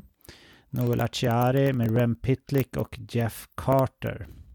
Backparen Ryan Graves med Chris Letang. Marcus Pettersson med Erik Karlsson. Pierre-Olivier Josef med Chad Ruwender. Och back, eller backarna, målvakterna är Tristan Jari och Alex Nedelkovic. Sen ska ju Jake Gensel komma in i den här forwardsuppställningen också då, efter, ja, inte allt för lång tid. Han ska missa en månad eller, eller någonting sånt där. Vad säger du om det här David, jämfört med förra året? Jag tycker det ser bättre ut. Eh, de, eh, det som Dubas har gjort det tycker jag, tycker jag känns bra. Eh, så att man känns bättre rustade med den breddförstärkning man har tagit in och även då lite spets som vi återkommer till. Mm. Ja, jag, ja, men lite bättre kan, kan vi kanske sträcka mig till att det ser ut faktiskt. Erik Karlsson är ju Erik Karlsson så att säga. Vad säger du Thomas? Jag, jag skulle säga att det är klart bättre. Eh, Erik Karlsson och Ryan Graves på backsidan som var ett problem tycker jag förra året. Eh, och sen eh, bredden har man sträckt upp. Eh, så att det känns som ett mycket stabilare lag. Så att, nej, mycket bättre. Mm. Härligt. Då ska vi betygsätta först eh, målvakterna David. Vad tycker du? Ja, lite svårt. Uh, Jari där är skadebenägen. Uh, har ju visat att han har en, en hög högsta nivå uh, när han är som bäst och även kan hålla i det hyfsat. Men det är framförallt skadeproblematiken där som känns som ett, ett aber för honom. Uh, sen får vi se vem som backar upp honom där. Nedeljkovic visade ju, men som sagt, vi var inne på tidigare avsnittet, Carolina och deras målvaktssystem, målvaktsskola, den kan ju se de, de flesta målvakterna ser ganska bra ut där, så att i Detroit såg det inte riktigt lika bra ut för hans del, så att få se vad han är egentligen. Ehm, men jag tycker jag har en, en, en hög högsta nivå i sitt spel eh, och visat det ändå under ett koppel av säsonger eh, ändå, så att jag har valt att sätta en femma i betyg här. Ja, Eh, jag har ett snäpp upp där. Jag har en förkärlek för Tristan Jari. Förutom att han eh, är skadad mycket så, så tycker jag faktiskt att, att det är en, en bra målvakt. En legit första målvakt i, i ligan. Det finns många som har, har eh, visat sina tvivel och dubier kring hans status som en legit första målvakt. Men jag, jag tycker att Tristan Jari är riktigt bra. Alex Nedeljkovic blev väl inte riktigt kanske vad folk trodde Eh, när eh, många blev chockade över att Carolina släppte honom bara hur som helst. Eh, men Detroit fick inte ut någon mästarmålvakt mesta målvakt av honom direkt. Vi får se hur det går här då. Men jag har satt en sexa som sagt och det tycker jag ändå är ett bra målvaktspar det här. Vad säger du Thomas? Jag satte också en sexa. Jag gillar också Jari. Det är en bra målvakt. Jag ska säga också att jag tycker faktiskt Nedeljkovic är spännande. Eh, och jag gillar eh, mycket det jag sett av honom. Första året i Detroit så blev han tokbränd av försvaret som fanns framför han där. Han gjorde det bra långa stunder av den säsongen. Höll dem eh, i princip helt själv många matcher. Förra året var ingen, inget bra år. Eh, så att han, det känns som att han har fått en liten nytändning här i år och jag tror att han kommer göra det bättre i ett mycket bättre lag här. Mm. Kul. Om du kikar på backarna då Thomas, vad säger du om dem? Ja, det här är ju en helt klar uppgradering från förra året med eh, Graves som kommer vara en stabil back eh, och sen självklart Erik Karlsson där som Ja, men det blir eh, liksom Graves får gå med en av dem och Marcus Pettersson får väl gå med den andra. Marcus Pettersson som var riktigt stabil förra året. Och sen gillar jag en eh, back som Pio Josef som också ser ut att ha tagit stora steg under eh, sommaren här och ser väldigt mycket mer mogen och stabil ut i sitt spel. Så här långt som jag sett på försäsongen och jag har sett en del pens faktiskt. Så att spännande backsida tycker jag. Eh, mm. jag har satt en sjua där. Eh, ja. Var nästan sugen på en åtta, men det blev en sjua.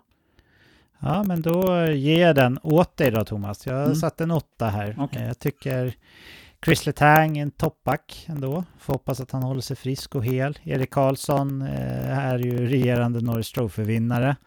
Eh, Jag tycker att båda har, eh, har eh, schyssta backpartners också då, i form av Ryan Grace och Marcus Pettersson som är väldigt stark topp fyra. Eh, Pierre-Olivier Josef finns någonting där, det håller jag med om. Så ja, men spännande och jag, jag tycker det är en, en stark backsida helt enkelt. Så åtta från mig. Vad säger du David? Ja, jag håller med att det är en stark backsida. Jag satte en sjua i betyg också så att eh, det ska bli kul att se såklart dynamiken i Karlsson och Chris Letang. Letang på förhand säger ju att eh, ja, men han kan ta ett steg tillbaka och så vidare. Men det ska bli spännande att se med eh, tuppet i hönsgården och så vidare. Den diskussionen blir ändå lite intressant att följa trots allt. Ja, absolut. David, eh, forwardsen då, vad säger du om dem? Ja, här eh, finns det ju namn med betoning på namn också då såklart som har varit med ett tag i Crosby och Malkin inte minst som ju har bevisat sig under ett decennium och mer än det. Eh, så att här finns ju rutin i överflöd eh, såklart. Och sen har man ju tagit in ytterligare lite rutin och Eh, mer nylig eh, mästarkompetens i Riley Smith. Eh, känns ju som att han kan passa in väldigt bra här tycker jag. Lars Eller vet inte riktigt, kanske mer tveksam där vad han har kvar. Acciari har ju, är väl en Kyle Dubas favorit lite grann. Han tog in honom till till Toronto och tar in honom här igen. Så att eh, han har ju sett honom på nära håll och gillat det han har sett och det gör jag också. Så att eh, bra, bra schyssta adderingar man har gjort. Eh, Rust får vi väl se där. Har ju varit viss skadeproblematik. Om han kan komma tillbaka så, så finns det ju eh, mycket bra där. Ehm, så att det här är ju en, en, en bra och ganska bred forwardsuppställning tycker jag också. Så att jag, jag landar i, i en sjua i betyg här. Ja, ja, men jag håller med. Det finns eh, såklart riktigt bra grejer här. Eh, har eh, satt ett snäpp eh, lägre än dig, en sexa. Tycker att eh, bredden här är, eh, ja men den är, den är ska, skulle jag nästan vilja säga rent av dålig faktiskt. Om man tar bottom 6, det är inte en bottom 6 som jag tycker är värdig, åtminstone 2023 då. Eh, 2024 som det kommer vara en eh, Stanley Cup utmanar eh, ja, titel eller vad man ska säga. Så eh, ja, men med, med eh, svag Jeff Carter, Lars Eller har sett sina bästa dagar, eh, Achari Nieto. Nej, det, det, jag tycker det saknas en, en del här faktiskt för att jag ska vilja sätta högre. Så en sexa, men med väldigt stark spets då såklart. Vad säger du Thomas? Eh, jag håller väl med David eh, igen här då. Så att en sjua har jag satt. Eh, och jag till skillnad från dig då Patrik tycker att det är en stabil bredd i år jämfört med tidigare. Eh, jag gillar Lars Eller eh, väldigt underskattad vad det verkar. Håller definitivt som en tredje center. Jag gillar Drew O'Connor. Finns mer offensiv att hämta från honom dessutom. Matthew Nieto har tydligen sett bra ut på försäsongen. Eh, det jag egentligen saknar då istället är väl ja, men egentligen mer spets kring Crosby Malkin hade jag i så fall önskat med någonting. Får se om Alex Nylander skulle kunna... Det finns spetskvaliteter hos honom, sen ska han få ut i NHL. Det är ju det som det ständiga problemet att han inte liksom riktigt får det att stämma. Um, Ja, nej, så att eh, jag tycker att det är en spännande, spännande forwardsida faktiskt. Med lite bredd nu i år också. Så att sjua för Mm. mig. Ja, men det är kul att vi, att vi har lite olika. Det skiljer inte så mycket heller, å andra sidan.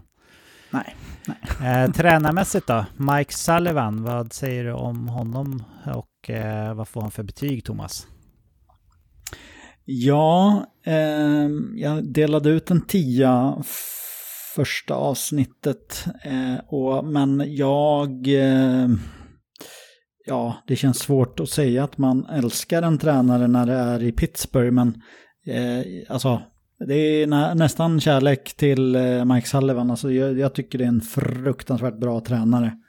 Eh, som har hållit Pittsburgh tillsammans med de här toppspelarna såklart. Då, eh, håll dem väl, hå, hållit dem väldigt relevanta senaste åren trots att Pittsburgh kanske inte sett så het ut senaste åren.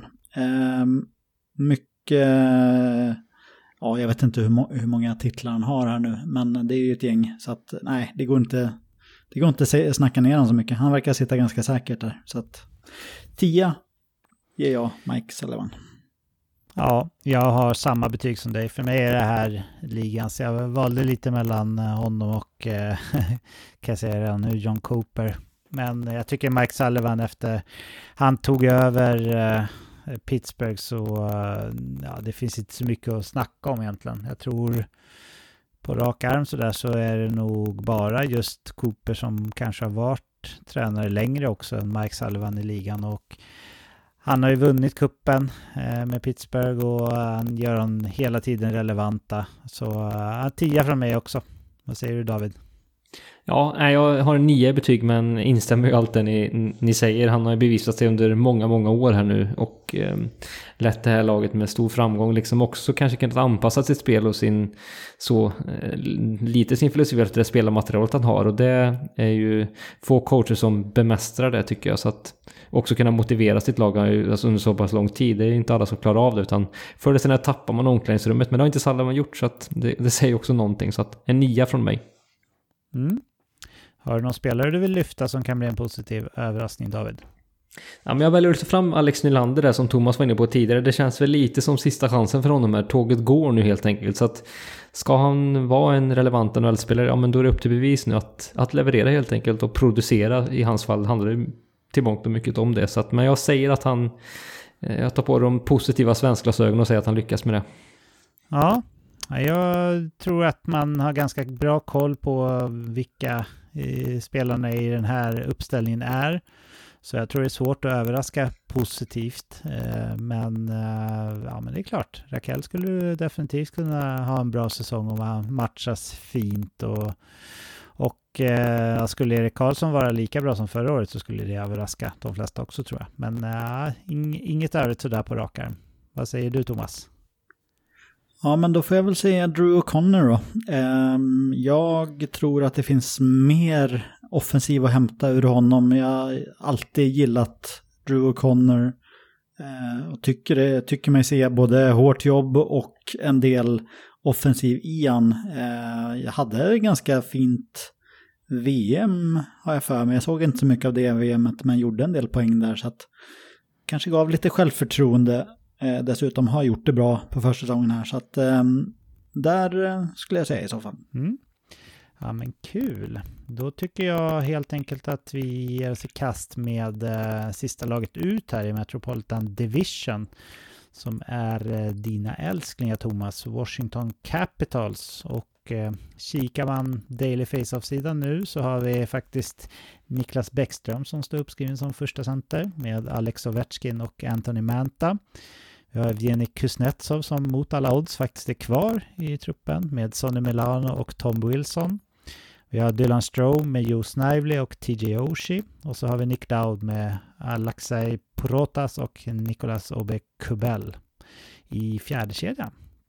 Backparen Rasmus Sandin och John Carlson. Eh, Martin Fevari med Nick Jensen. Joel Edmondson med Trevor van Dreamstike.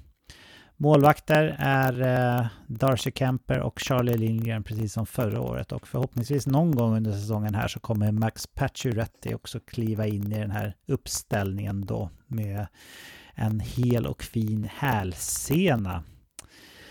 Ja, Thomas, är det bättre eller sämre än föregående år eller tycker du det är liknande?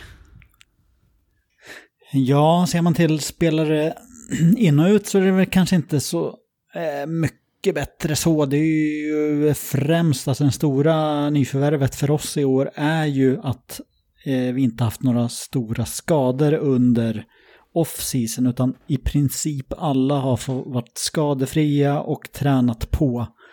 Eh, förra året var brutalt med skador på bra spelare så att, att vi ändå liksom var relevanta så länge eh, var ändå en över, alltså det, vi överpresterade så att eh, nej, mycket bättre ska jag säga i år. Just på grund av mm. skadorna. Ja, jag... Jo, det är klart, om man räknar med skador sådär så, så absolut. Men jag tycker inte att skillnaden i truppen direkt sådär är, är någon jätte jätteskillnad direkt. Kanske, kanske ser lite, lite bättre ut eh, om man räknar med skadorna såklart. Men i övrigt liknande skulle jag säga. Vad säger du David? Men ganska samma också, men som Thomas är inne på, eh, bättre skadeläge kan ju göra att det på det sättet ser bättre ut då. Ja. Okidoki. Då frågar jag dig Thomas hur du ser på ert målvaktspar och eh, vad de förtjänar för betyg. Ja, um, jag tycker ju ändå att vi har ett helt okej okay målvaktspar. Charlie Lindgren gjorde det väl helt okej okay förra året. Eh, jag tycker att Darcy Kemper som känns underskattad. Han är lite flaxig ibland sådär, men det är ju en väldigt bra målvakt i grunden och eh, jag känner mig betydligt tryggare eh, med honom mot vad vi haft liksom tidigare år. Så att jag gillar Darcy Kemper. Jag väljer att sätta en sexa för jag tycker ju fortfarande att det Alltså det är helt okej okay, men, men jag hade gärna sett att det var kanske ännu lite bättre. Ja, ja men det förstår jag. Man vill alltid ha bättre lag om man har ett favoritlag. Eh, men jag har satt samma betyg som dig. Eh, jag tycker Darcy Kemper eh, redan i Arizona tiden visade att han har en hög högsta nivå.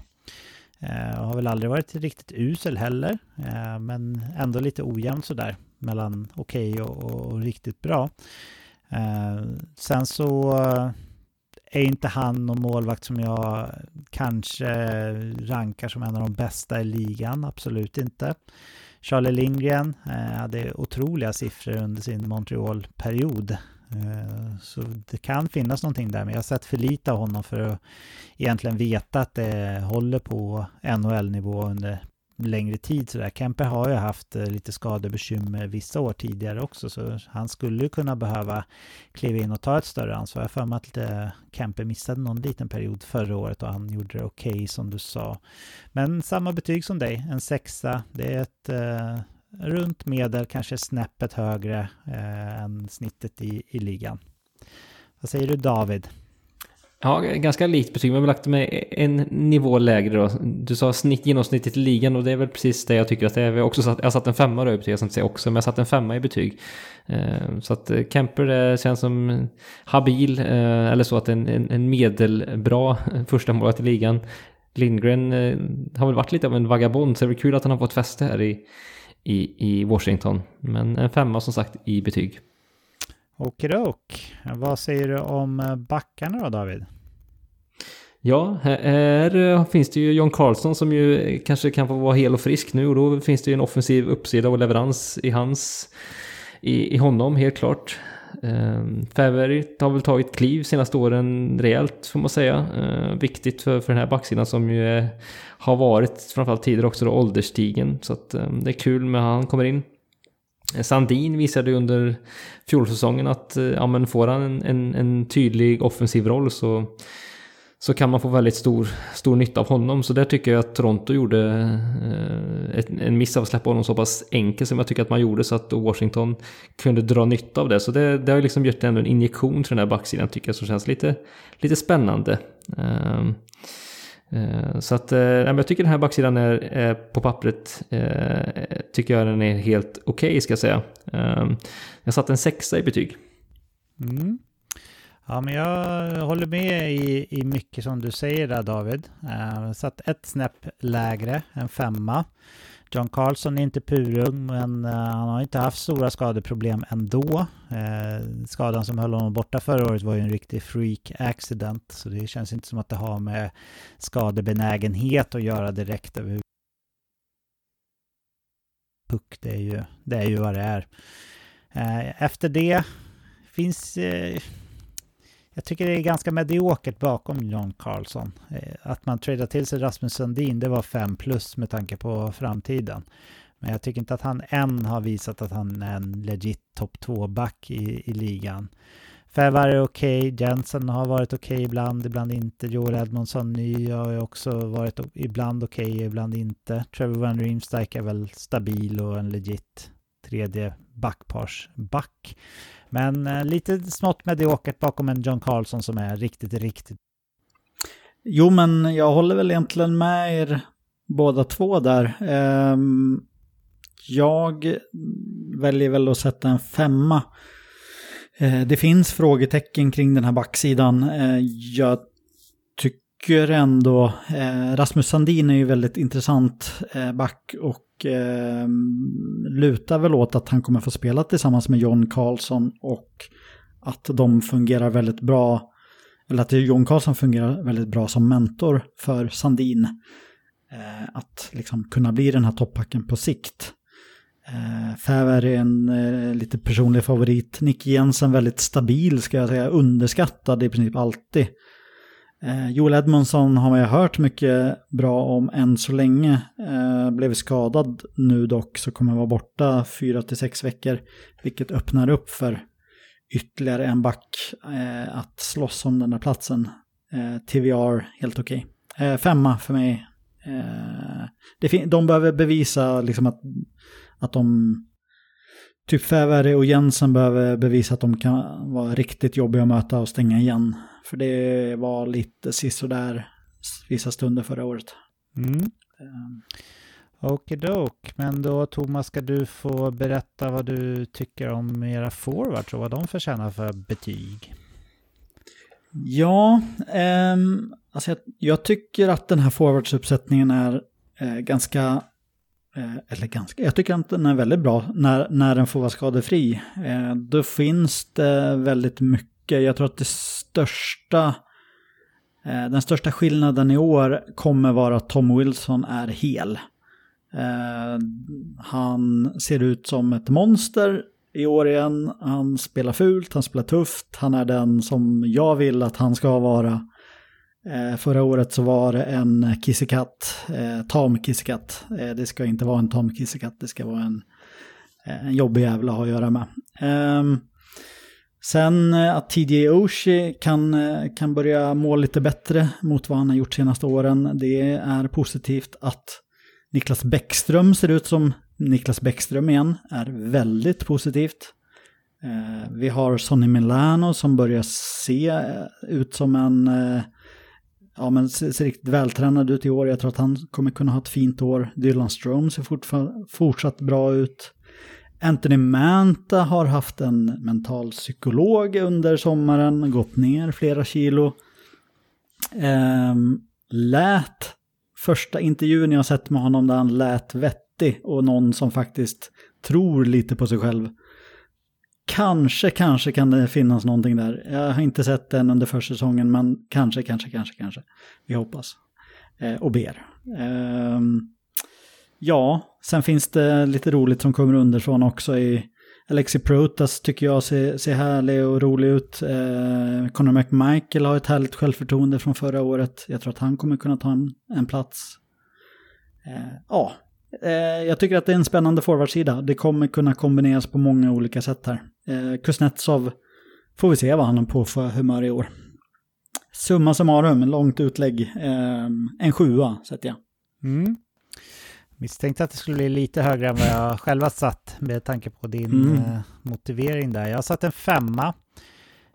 Jag tycker inte att det finns någon eh, riktigt legit eh, första center här utan jag tycker det finns eh, ett gäng middle six-centrar vilket är alltid en svaghet. Bäckström eh, ska ha all heder för att han ens lyckades ta sig tillbaka efter den där tuffa höftoperationen.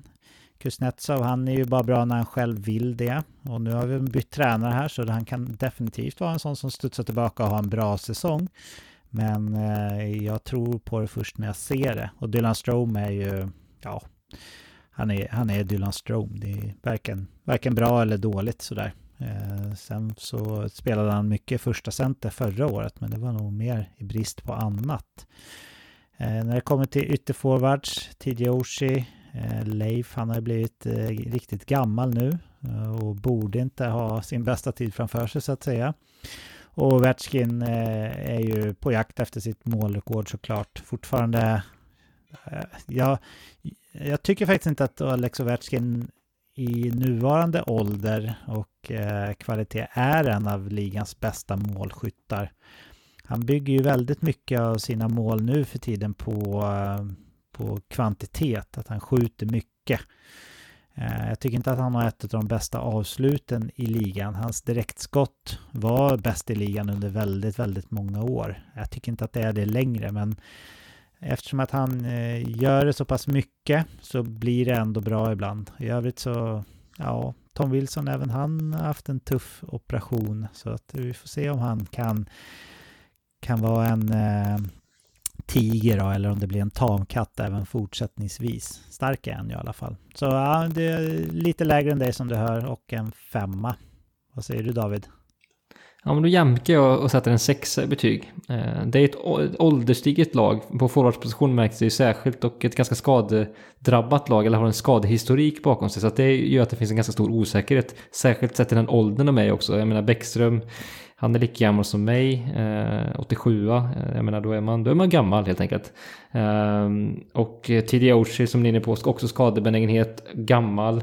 Eh, Ovechkin eh, är ändå gammal. Eh, och, och liksom så, så att de bärande spelarna, Tom Wilson eh, är lite yngre men också en, en skadehistorik. Så att mm, det är just den kombinationen, ålder och skadekombinationen som känns lite lurig här när vi går in i säsongen tycker jag ändå. Visst att de är friska nu men Eh, det kan också återkomma tänker jag tyvärr. Ehm, men jag laddar till en sexa i betyg för att det finns ändå en, en hög uppsida här fortsatt tycker jag. Eh, och en sån som Dylan Strome, ja men kanske att han kan vara, jag menar när han fick en stor roll förra året gjorde han det bra. Kan han fortsatt hålla den nivån så skulle det göra gott för centersidan tänker jag. Så att en sexa i betyg landar i. Sen är jag väldigt nyfiken på att höra dig Thomas, eh, just när vi pratade om Ovechkin. Vad, vad ska vi förvänta oss när det gäller mål från honom den här säsongen? Är det, är det 40 plus mål fortsatt som vi kan, kan, kan bocka av på honom? Ja, det tror jag definitivt. Eh, jag håller ju inte med Patrik om att han har sämre kvalitet på sitt avslut. Eh, verkligen inte. Han...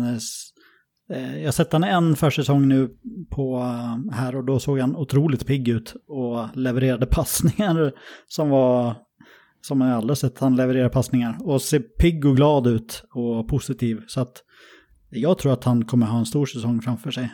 Ehm, så att jag räknar med 40 plus mål. Mm.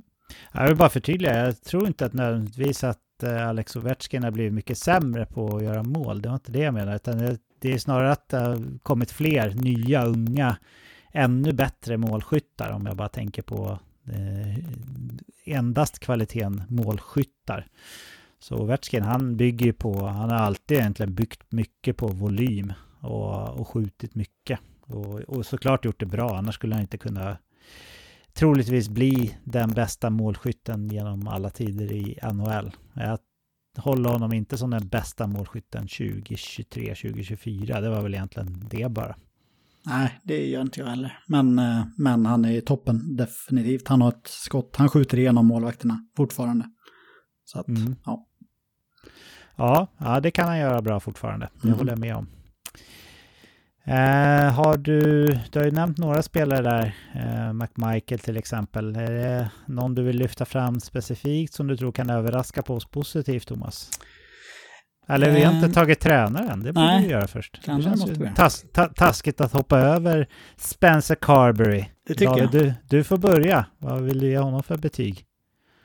Ja, men det är ju såklart lite, lite ovisst där när det kommer in en ny tränare. Um, har ju varit varit på AL-nivå och assisterande nivå och gjort det bra. Fått väldigt goda vitsord hur han kan få, fick fyr på powerplay-spelet i, i Toronto inte minst. Eh, och, så, och, fick dem eh, och leverera i den spelformen som de hade problem med tidigare. Så att ehm, ja, han verkar vara en players coach och ehm, ja, men det kan ju visa sig rätt här. Ehm, eh, så att spännande på förhand men också svårbedömt. Så att eh, jag har satt en trea i betyg. Ja, och jag håller min linje här. Eh, jag har hört mycket positivt om Spencer Carberry, ska sägas. Eh, så jag kan tänka mig att han är en riktigt bra tränare. Men eftersom jag inte har sett honom än på NHL-nivå så, så får han samma betyg som övriga tränare som, som jag inte kan bedöma, då, nämligen en, en tvåa. Vad eh, säger du Thomas som är nya coach?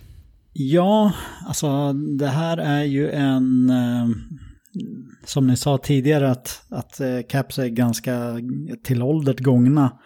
Definitivt. Eh, Spencer Carberry är ju en, en energiinjektion deluxe.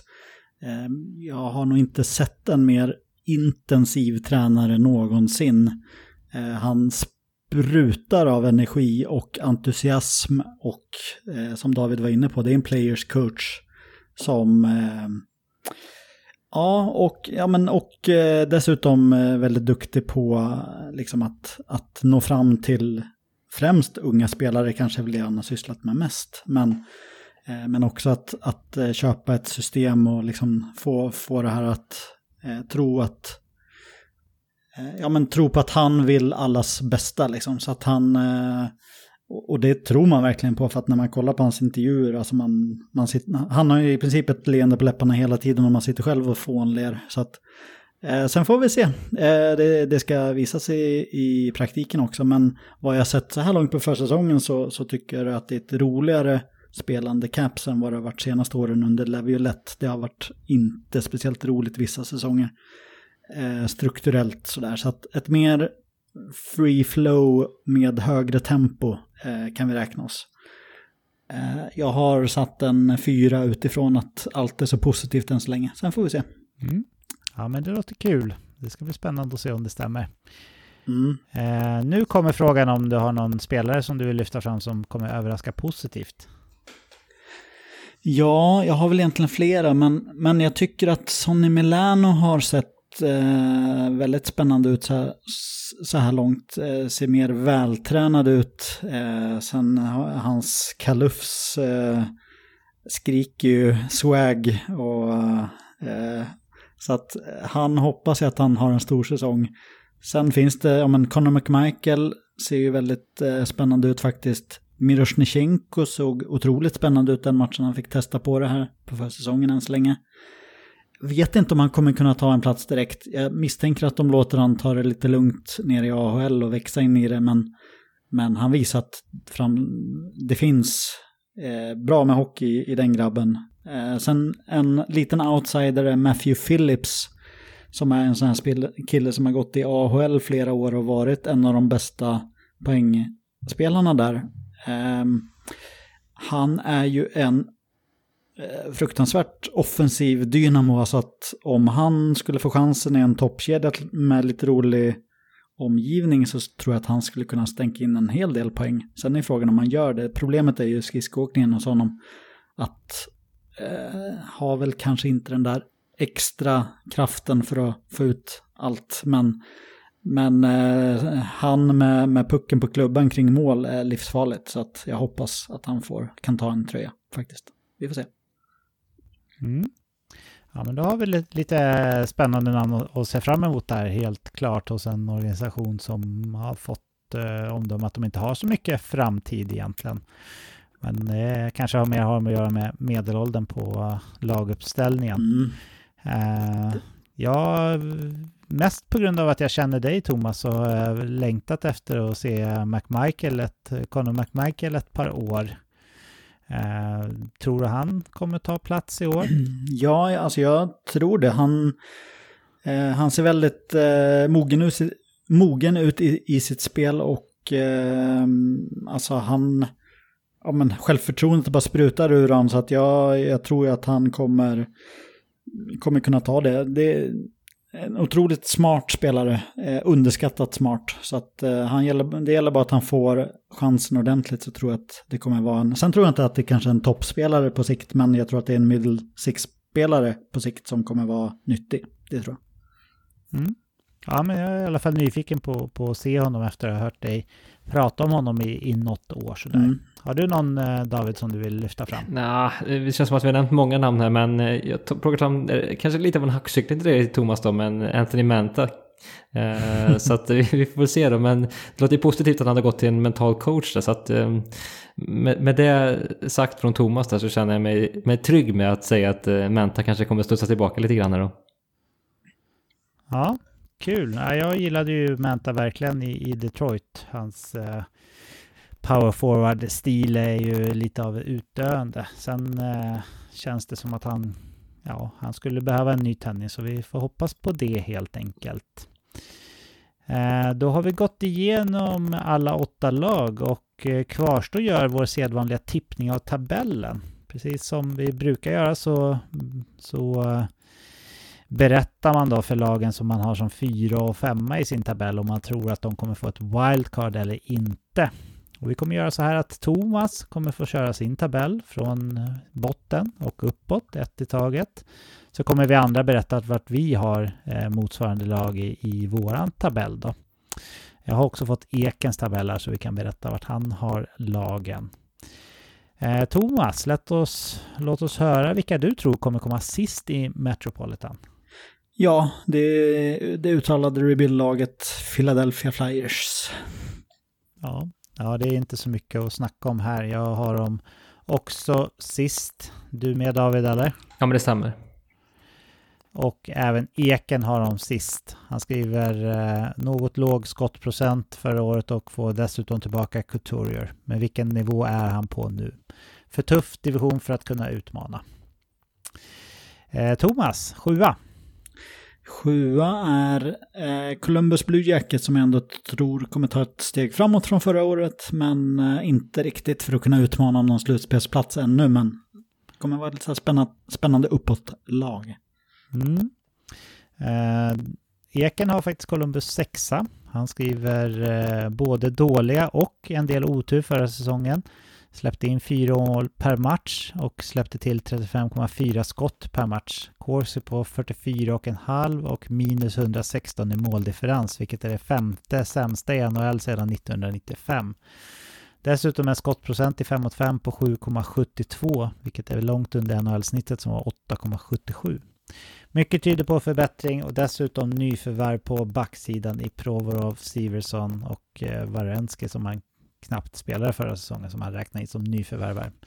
Så han har Columbus sexa. Jag har dem också sjua. Jag tycker det känns som att trots att de tar kliv framåt så är det för långt upp för att de inte ska komma sjua. Så jag... Vad säger du David? Också sjua. Mm. Snyggt. Uh, jaha, Thomas, sexa då? Sexa blir uh, New York Islanders. Uh, ser inte riktigt, alltså de, de kommer säkert vara med där i kampen om, ett, om uh, slutspel, men inte riktigt ända fram. Vart har du New York Islanders, David? Ja, men det är karbonpapper. Jag har dem på, på också på, på samma position. Mm. Jag har dem ett snäpp upp på en femte plats och då ska jag säga att det inte är ett wildcard för mig utan man kommer missa slutspel från sin femte plats som jag ser det. Och eh, även Eken har Islanders femma. Eh, han skriver att den underliggande statistiken boostades efter Horvath-värvningen förra året men hur påverkas den över en hel säsong? Räknar aldrig ut Uncle Lou men han tycker att laget är på väg i fel riktning. Vilka har du femma då, Thomas? Ja, där sätter jag Washington Capitals. Eh, och tyvärr inte på wildcard-plats utan utanför, precis. Mm. Eh, då börjar jag med Eken då, så att du hinner eh, återhämta dig ordentligt då, Thomas. För han har faktiskt Washington 7 Han säger att det är ett lag som eh, mer känns som att de ska hjälpa Ovechkin att slå ett eh, målrekord än att kriga för slutspel. Kvaliteten finns, men många åldermän, så frågan är hur många matcher vi får. Ja, från, från de äldre spelarna då såklart. Så han har en sjua. Och jag har Washington sexa. Kommer säkert vara med och kriga om ett eh, wildcard-plats. Eh, bra bit in på säsongen, men jag tror inte att eh, de eh, kommer få någon slutspelsplats då såklart, i och med att jag har en sexa. Vad säger du David? Jag har de femma som Thomas, men också utanför slutspel. Så att eh, där är vi samstämmiga och eniga om att Caps eh, missar slutspel då. Mm. Då undrar jag Thomas, vilka är fyra i din tabell? Ja, här eh, misstänker jag att jag kommer skrälla lite mot er. Jag sätter New Jersey Devils som fyra på en wildcard-plats. Jag ser de andra lagen som starkare och det finns så många alltså, oklarheter och framförallt målvaktssidan tycker jag inte är tillräckligt stark. Nej, ja, men jag förstod eh, också eh, när du ändå en slutspelsplats då. Eh, jag har Devils tvåa i min tabell eh, och eh, ja, jag hade en tanke faktiskt att man kanske borde ha dem lite längre ner. Det var ju ändå en överraskning förra året att de gick så bra som de gjorde och det kan bli setbacks. Det har vi sett tidigare när lag har överraskat en säsong. Men nu tippade de ändå tvåa och får stå mitt kast. Eken har även han Devils tvåa. Eh, han sa att eh, ja, de hamnade ungefär där de förtjänade förra året med att de hade ganska genomsnittliga siffror när det kommer till eh, turfaktorerna. Då. Så det var inte tur det handlade om utan de är på riktigt. Vad säger du David? Ja, har de också tvåa så att där är vi eniga då Patrik. Så att um, också då följaktligen till slutspel såklart. Um, men um, ja, vi får se hur de växer in i det här med lite, lite umsatt skinn som de har gjort. Men, men jag tror ändå på, på det de gör och de unga spelarna som kommer fortsätta ta kliv. Mm. Härligt. Eh, då ska vi höra vilka du har trea då, eh, Thomas. Ja, men där har jag valt att sätta Pittsburgh Penguins som jag tycker blivit klart bättre och Erik Karlsson kommer tillföra en ny dimension där, främst PP. Så att ja, det ska bli spännande och jag tror de gör bra ifrån sig. Mm. Eh, Eken har Pittsburgh 4, men på wildcard-plats då, så till slutspel. Han har skrivit eh, låg skottprocent förra året, 7,61 i 5 mot 5. Och sen så får man in en av ligans bästa backar i år då, ja, i form av Erik Karlsson. Det går aldrig att räkna bort Crosby och han tycker att Jari underskattade målet och att han har fått mycket skit på grund av några sämre slutspelsinsatser. Då. Jag har eh, Pittsburgh trea i min tabell, precis som du Thomas. Så eh, ja, såklart också då till slutspel. Vart eh, hittar vi dem hos dig David? ett pinnhål längre ner, så fjärde plats men eh, precis som Eken där, också till slutspel eh, på wildcard. Så att eh, återigen är vi eniga med, med slutspel och inte slutspel. Mm. Ja, då lär det väl kanske landa så då eh, också. Vi får se. Vilka är tvåa i din tabell, Thomas? Ja, men där sätter jag New York Rangers som ändå tar ett litet steg uppåt från förra året. Eh, men inte riktigt hela vägen. Mm. Då kan jag börja. Det här är väl min lilla överraskning då kanske. Även fast jag har Rangers till slutspel även jag. Men jag har dem fyra i, i min tabell. Eh, med ett wildcard-plats. Jag tänker att det kommer tas mycket poäng av varandra i den här divisionen så det kommer vara rätt jämnt. Och Rangers är ändå ganska beroende av att eh, det går bra för Chestjorken i målet. De är inte jättebra på att försvara sin målvakt sådär utan spelet bygger mycket på en vass offensiv och att Chestorken håller tätt. Så det är lite vanskligt så. Så fyra i min tabell eh, men till slutspel då. Vart har du dem David? Jag har dem eh, på tredje plats. Eh, så att eh, de går till slutspel rätt av enligt mig då. Rätt och slätt. Jaha, där har även Eken dem på tredje plats alltså. Eh, när tar ynglingarna kliv, frågar han sig. Får de ens plats att utvecklas? Jag tror att de, han tror att de eh, kommer ta ytterligare steg och med ett av ligans bästa målvaktspar, framförallt en grym målvakt då, så är inget annat än slutspel att räkna med. Då tror jag vi sann, eh, om inte min matte sviker mig, att vi alla har samma första lag här. Men eh, Thomas, för protokollet, vilka är etta i din tabell? Ja, men det är Carolina Hurricanes som eh, med, eh, i mitt tycke då, eh, förmodligen ligans bästa system och jobbigaste lag att möta. Och en av de absolut bästa backsidorna tror jag kommer ta dem långt i år. Så Carolina. Ja, och jag har dem också etta. De har ju visat att de eh, med spelsystemet eh, är ett eh, superstabilt grundserielag. Frågan är om de kan ta klivet då och vara lika bra i slutspel. Det är ju det som är själva grejen för, för Keynes här framöver, så det ska bli spännande att se. Även Eken har de etta. De hade NHL-historiens bästa course i förra året med 59,8 procent och det är ju typiskt Rod Brindamore kommer fortsatt vara dominanta. Han säger att skjuter man mycket så blir det också mycket mål. Och David, du har dem också etta va?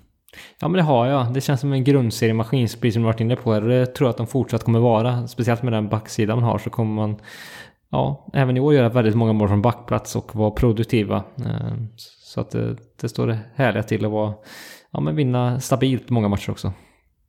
Mm. Okej, men då eh, har vi faktiskt alla fyra exakt samma fyra slutspelslag och det kanske inte är någon superskräll heller med tanke på eh, uppsättningen lag i Metropolitan Division. Men det eh, utelämnar ju möjligheten till att det är två eller noll wildcard-lag från Atlantic som vi ska beta av nästa vecka. Men gällande Metropolitan, då är vi klara och vi ska hoppa vidare. Då är vi framme vid den delen av avsnittet när vi tackar för oss och syr ihop säcken för veckan. David, eh, vill du skicka med ett uppmaningsord till våra fina lyssnare innan vi trycker på stoppknappen? Ja, ja men det är ju absolut. Jag tycker man går in på veckansanuell.se och hittar lite fin merch här när hösten faller på. Tipsade väl om en caps här tror jag i somras och det är ju bra när, när solen strålar skiner. Nu är det väl mer hoodien kanske man ska rikta in sig på. En liten gosig hoodie och krypa upp med i, i soffan till en härlig film kanske. Eh, det, det, låter som ett bra tips tycker jag. Så att in där och beställ något eh, gosigt till hösten helt enkelt med veckans NHL-emblem på. Ja men grym idé David. Riktigt bra och den skriver jag under på. Thomas, eh, har du några trevliga planer för kommande vecka? Nej, jag ska väl förgylla min eh, berömda shitlist med, eh, med Ekens namn tror jag efter att jag lyssnade på er tippning och där var ju inte med i slutspel och Caps låg inte högt på hans lista så att ah, jag får nog skriva upp hans namn på den tror jag faktiskt. Ja, precis. Sjua i tabellen, det går inte hem hos Nej. dig. Så uh, Eken får passa sig. Mm. Det är ju bara också eh, knappt två veckor kvar tills vi ses för eh, Fantasy Draft i veckans NHL Fantasy League i Solna. Och då kan han inte skydda sig längre. Då kommer han ju träffa dig, vare sig han vill det eller inte. Ja, men jag kom, om jag dyker upp där, det är fortfarande lite oklart om jag lyckas ta mig dit. För mig är det, är det solklart. Alltså. Vi, vi ses där helt enkelt. Ja.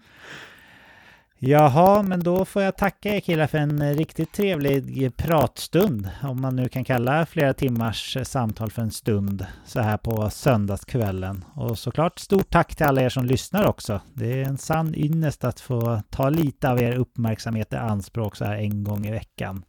Det drar iväg lite här på de här preview-avsnitten men det är svårt att hålla sig också från att säga vad man tycker och tänker om alla lagen. Eh, för er som lyssnar på det här under måndagen när det släppt så är det faktiskt bara futtiga åtta dagar kvar innan det är dags att släppa pucken på riktigt. Och vi vet dessutom att första veckan eller kanske till och med veckorna brukar kunna vara riktiga målkalas med konstiga och roliga resultat. Så det ser vi verkligen fram emot. Ta hand om er nu och eh, alla era nära och kära. Passa på att försöka sova ordentligt innan säsongen drar igång med sedvanlig sömnbrist som resultat. Men i och med det killar så finns det bara en enda sak kvar att säga för den här veckan. Nämligen Hej då! Hej då!